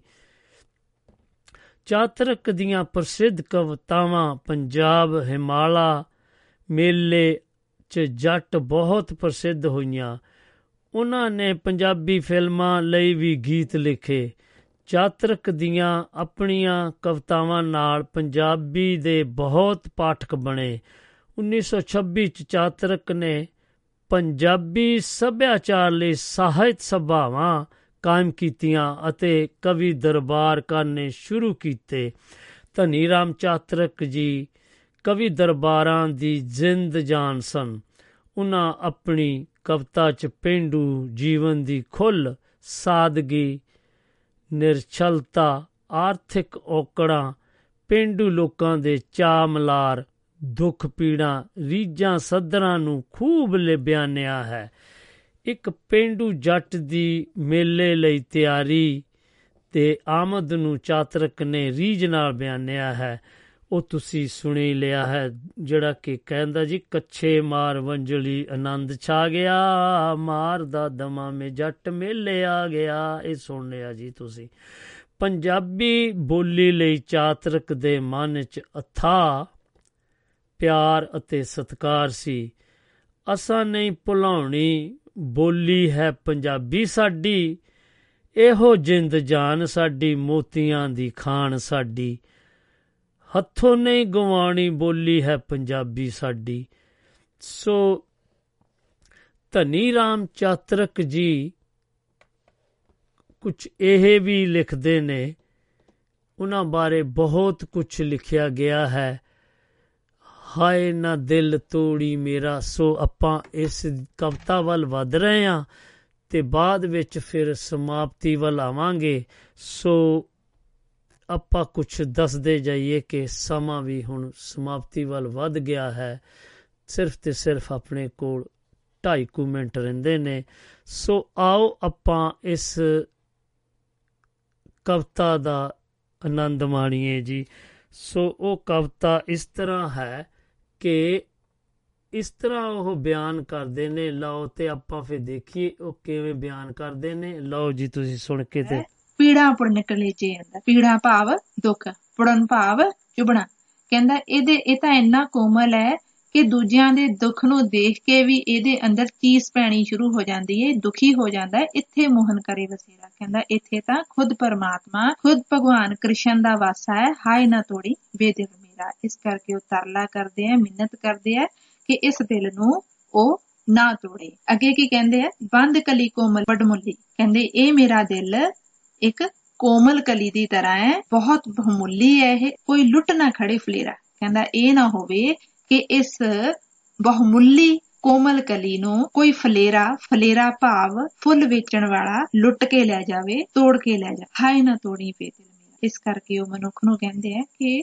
ਉਹ ਉਸ ਦਾ ਦਿਲ ਨਾ ਤੋੜ। ਪੰਛੀ ਨੇ ਨਹੀਂ ਹਾਂਜੀ, ਤੁਸੀਂ ਇਸ ਕਵਿਤਾ ਦੇ ਵਿੱਚ ਇਸ ਰਚਨਾ ਦੇ ਵਿੱਚ ਜੋ ਦੱਸ ਰਹੇ ਸੀਗੇ, ਇਹਨਾਂ ਨੇ ਮਨੁੱਖੀ ਜੀਵਨ ਬਾਰੇ ਵੀ ਬਹੁਤ ਕੁਝ ਦੱਸਿਆ ਹੈ। ਸੋ ਆਓ, ਹੁਣ ਆਪਾਂ ਸਮਾਪਤੀ ਵੱਲ ਵਧ ਰਹੇ ਹਾਂ, ਕਿਉਂਕਿ ਤੁਸੀਂ ਆਉਣ ਵਾਲੇ ਸਮਿਆਂ ਦੇ ਵਿੱਚ ਹੁਣ ਮੇਰੇ ਤੋਂ ਬਾਅਦ ਖਬਰਸਾਰ ਸੁਣੋਗੇ ਆਪਣੇ ਸਾਡੇ ਬਹੁਤ ਹੀ ਮਾਨਯੋਗ ਸਾਥੀ, ਸਰਬਜੀਤ ਸਿੰਘ ਚਾਲ ਹੁਣਾਂ ਕੋਲੋਂ ਤੇ ਉਹਨਾਂ ਨੂੰ ਵੀ ਸੁਣਦੇ ਰਹੋ, ਖਬਰਸਾਰ ਲੈ ਕੇ ਆ ਰਹੇ ਨੇ, ਸੋ ਮੇਰੇ ਕੋਲੋਂ ਜੇ ਕੋਈ ਗਲਤੀ ਹੋ ਗਈ ਹੋਵੇ, ਧਨੀ ਰਾਮ ਚਾਤਰਕ ਨੇ ਪੰਜਾਬ ਦੀ, ਪੰਜਾਬੀ ਦੀ ਸੁੰਦਰ ਛਪਾਈ ਦੇ ਖੇਤਰ 'ਚ ਵੀ ਇਤਿਹਾਸ ਭੂਮਿਕਾ ਨਿਭਾਈ ਹੈ। ਬੰਬਈ, ਹੁਣ ਮੁੰਬਈ ਜਾ ਕੇ ਮੁ- ਮੁੱਖ, ਗੁਰਮੁਖੀ ਟਾਈਪ ਬਣਾਉਣੀ ਸਿੱਖੀ ਤੇ ਫਿਰ ਅੰਮ੍ਰਿਤਸਰ ਆ ਕੇ ਫਾਊਂਡਰੀ ਖੋਲੀ ਪੰਜਾਬੀ ਦਾ ਸਭ ਤੋਂ ਪਹਿਲਾ ਟਾਈਪ ਚਾਤਰਕ ਦਾ ਬਣਾਇਆ ਹੈ। ਚਾਤਰਕ ਜੀ ਨੇ ਅੰਮ੍ਰਿਤਸਰ ਚ ਸੁਦਰਸ਼ਨ ਪ੍ਰੈਸ ਸ਼ੁਰੂ ਕੀਤੀ। ਹਾਂਜੀ, ਇਹ ਸਾਰਾ ਕੁਝ ਦੱਸਦੇ ਹੋਏ, ਸੋ ਉਹ, ਉਹਨਾਂ ਨੂੰ ਅਸੀਂ ਕੋਟ-ਕੋਟ ਪ੍ਰਣਾਮ ਕਰਦੇ ਹਾਂ ਤੇ ਜੇਕਰ ਮੇਰੇ ਕੋਲੋਂ ਕੋਈ ਗਲਤ ਸ਼ਬਦਾਵਲੀ ਵਰਤ ਗਈ ਹੋਵੇ ਤਾਂ ਮੈਂ ਦਿਲ ਦੀਆਂ ਗਹਿਰਾਈਆਂ ਤੋਂ ਮਾਫੀ ਮੰਗਦਾ ਆ ਸੋ ਆਓ ਸੱਜਣੋ, ਹੁਣ ਸਮਾਂ ਵੀ ਸਮਾਪਤੀ ਵੱਲ ਵੱਧ ਗਿਆ ਹੈ। ਸੋ ਇੰਨਾ ਕੁ ਕਹਿੰਦਾ ਹੋਇਆ ਮੈਂ ਤੁਹਾਡੇ ਕੋਲੋਂ ਖਿਮਾ ਦਾ ਜਾਚਕਾਂ ਜੇਕਰ ਕੁਝ ਮੈਂ ਗਲਤ ਬੋਲ ਗਿਆ ਹੋਵਾਂ। ਸੋ ਸਾਰਿਆਂ ਨੂੰ ਫਿਰ ਕੱਲ ਦੇ ਕੱਲ ਮਿਲਦੇ ਆ ਇੱਕ ਨਵੀਂ ਮੁਲਾਕਾਤ ਗੀਤ ਸੰਗੀਤ ਮੰਚ ਨਾਲ, ਇਹ ਗੀਤ ਸੰਗੀਤ ਮੰਚ ਲੈ ਕੇ। ਸੋ ਆਓ ਤੁਸੀਂ ਵੀ ਆਪਣੀਆਂ ਕਵਿਤਾਵਾਂ ਜਾਂ ਆਪਣੀਆਂ ਰਚਨਾਵਾਂ, ਗਜ਼ਲਾਂ, ਗੀਤ, ਜੋ ਵੀ ਆਪਣੀ ਮਨਪਸੰਦ ਦੇ ਸੁਣਾਣੇ ਚਾਹੁੰਦੇ ਹੋ, ਇੰਨਾ ਕੋ ਕਹਿੰਦਾ ਹੋਇਆ ਮੈਂ ਦਿਲ ਦੀਆਂ ਗਰਾਈਆਂ ਤੋਂ ਸਾਰੇ ਹੀ ਸਰੋਤਿਆਂ ਦਾ ਇਹ ਸਤਿਕਾਰ ਕਰਦਾ ਆ ਸਤਿ ਸ੍ਰੀ ਅਕਾਲ ਆਦਾਬ ਤੇ ਨਮਸਕਾਰ ਤੇ ਰੱਬ ਰਾਖਾ ਜੀ।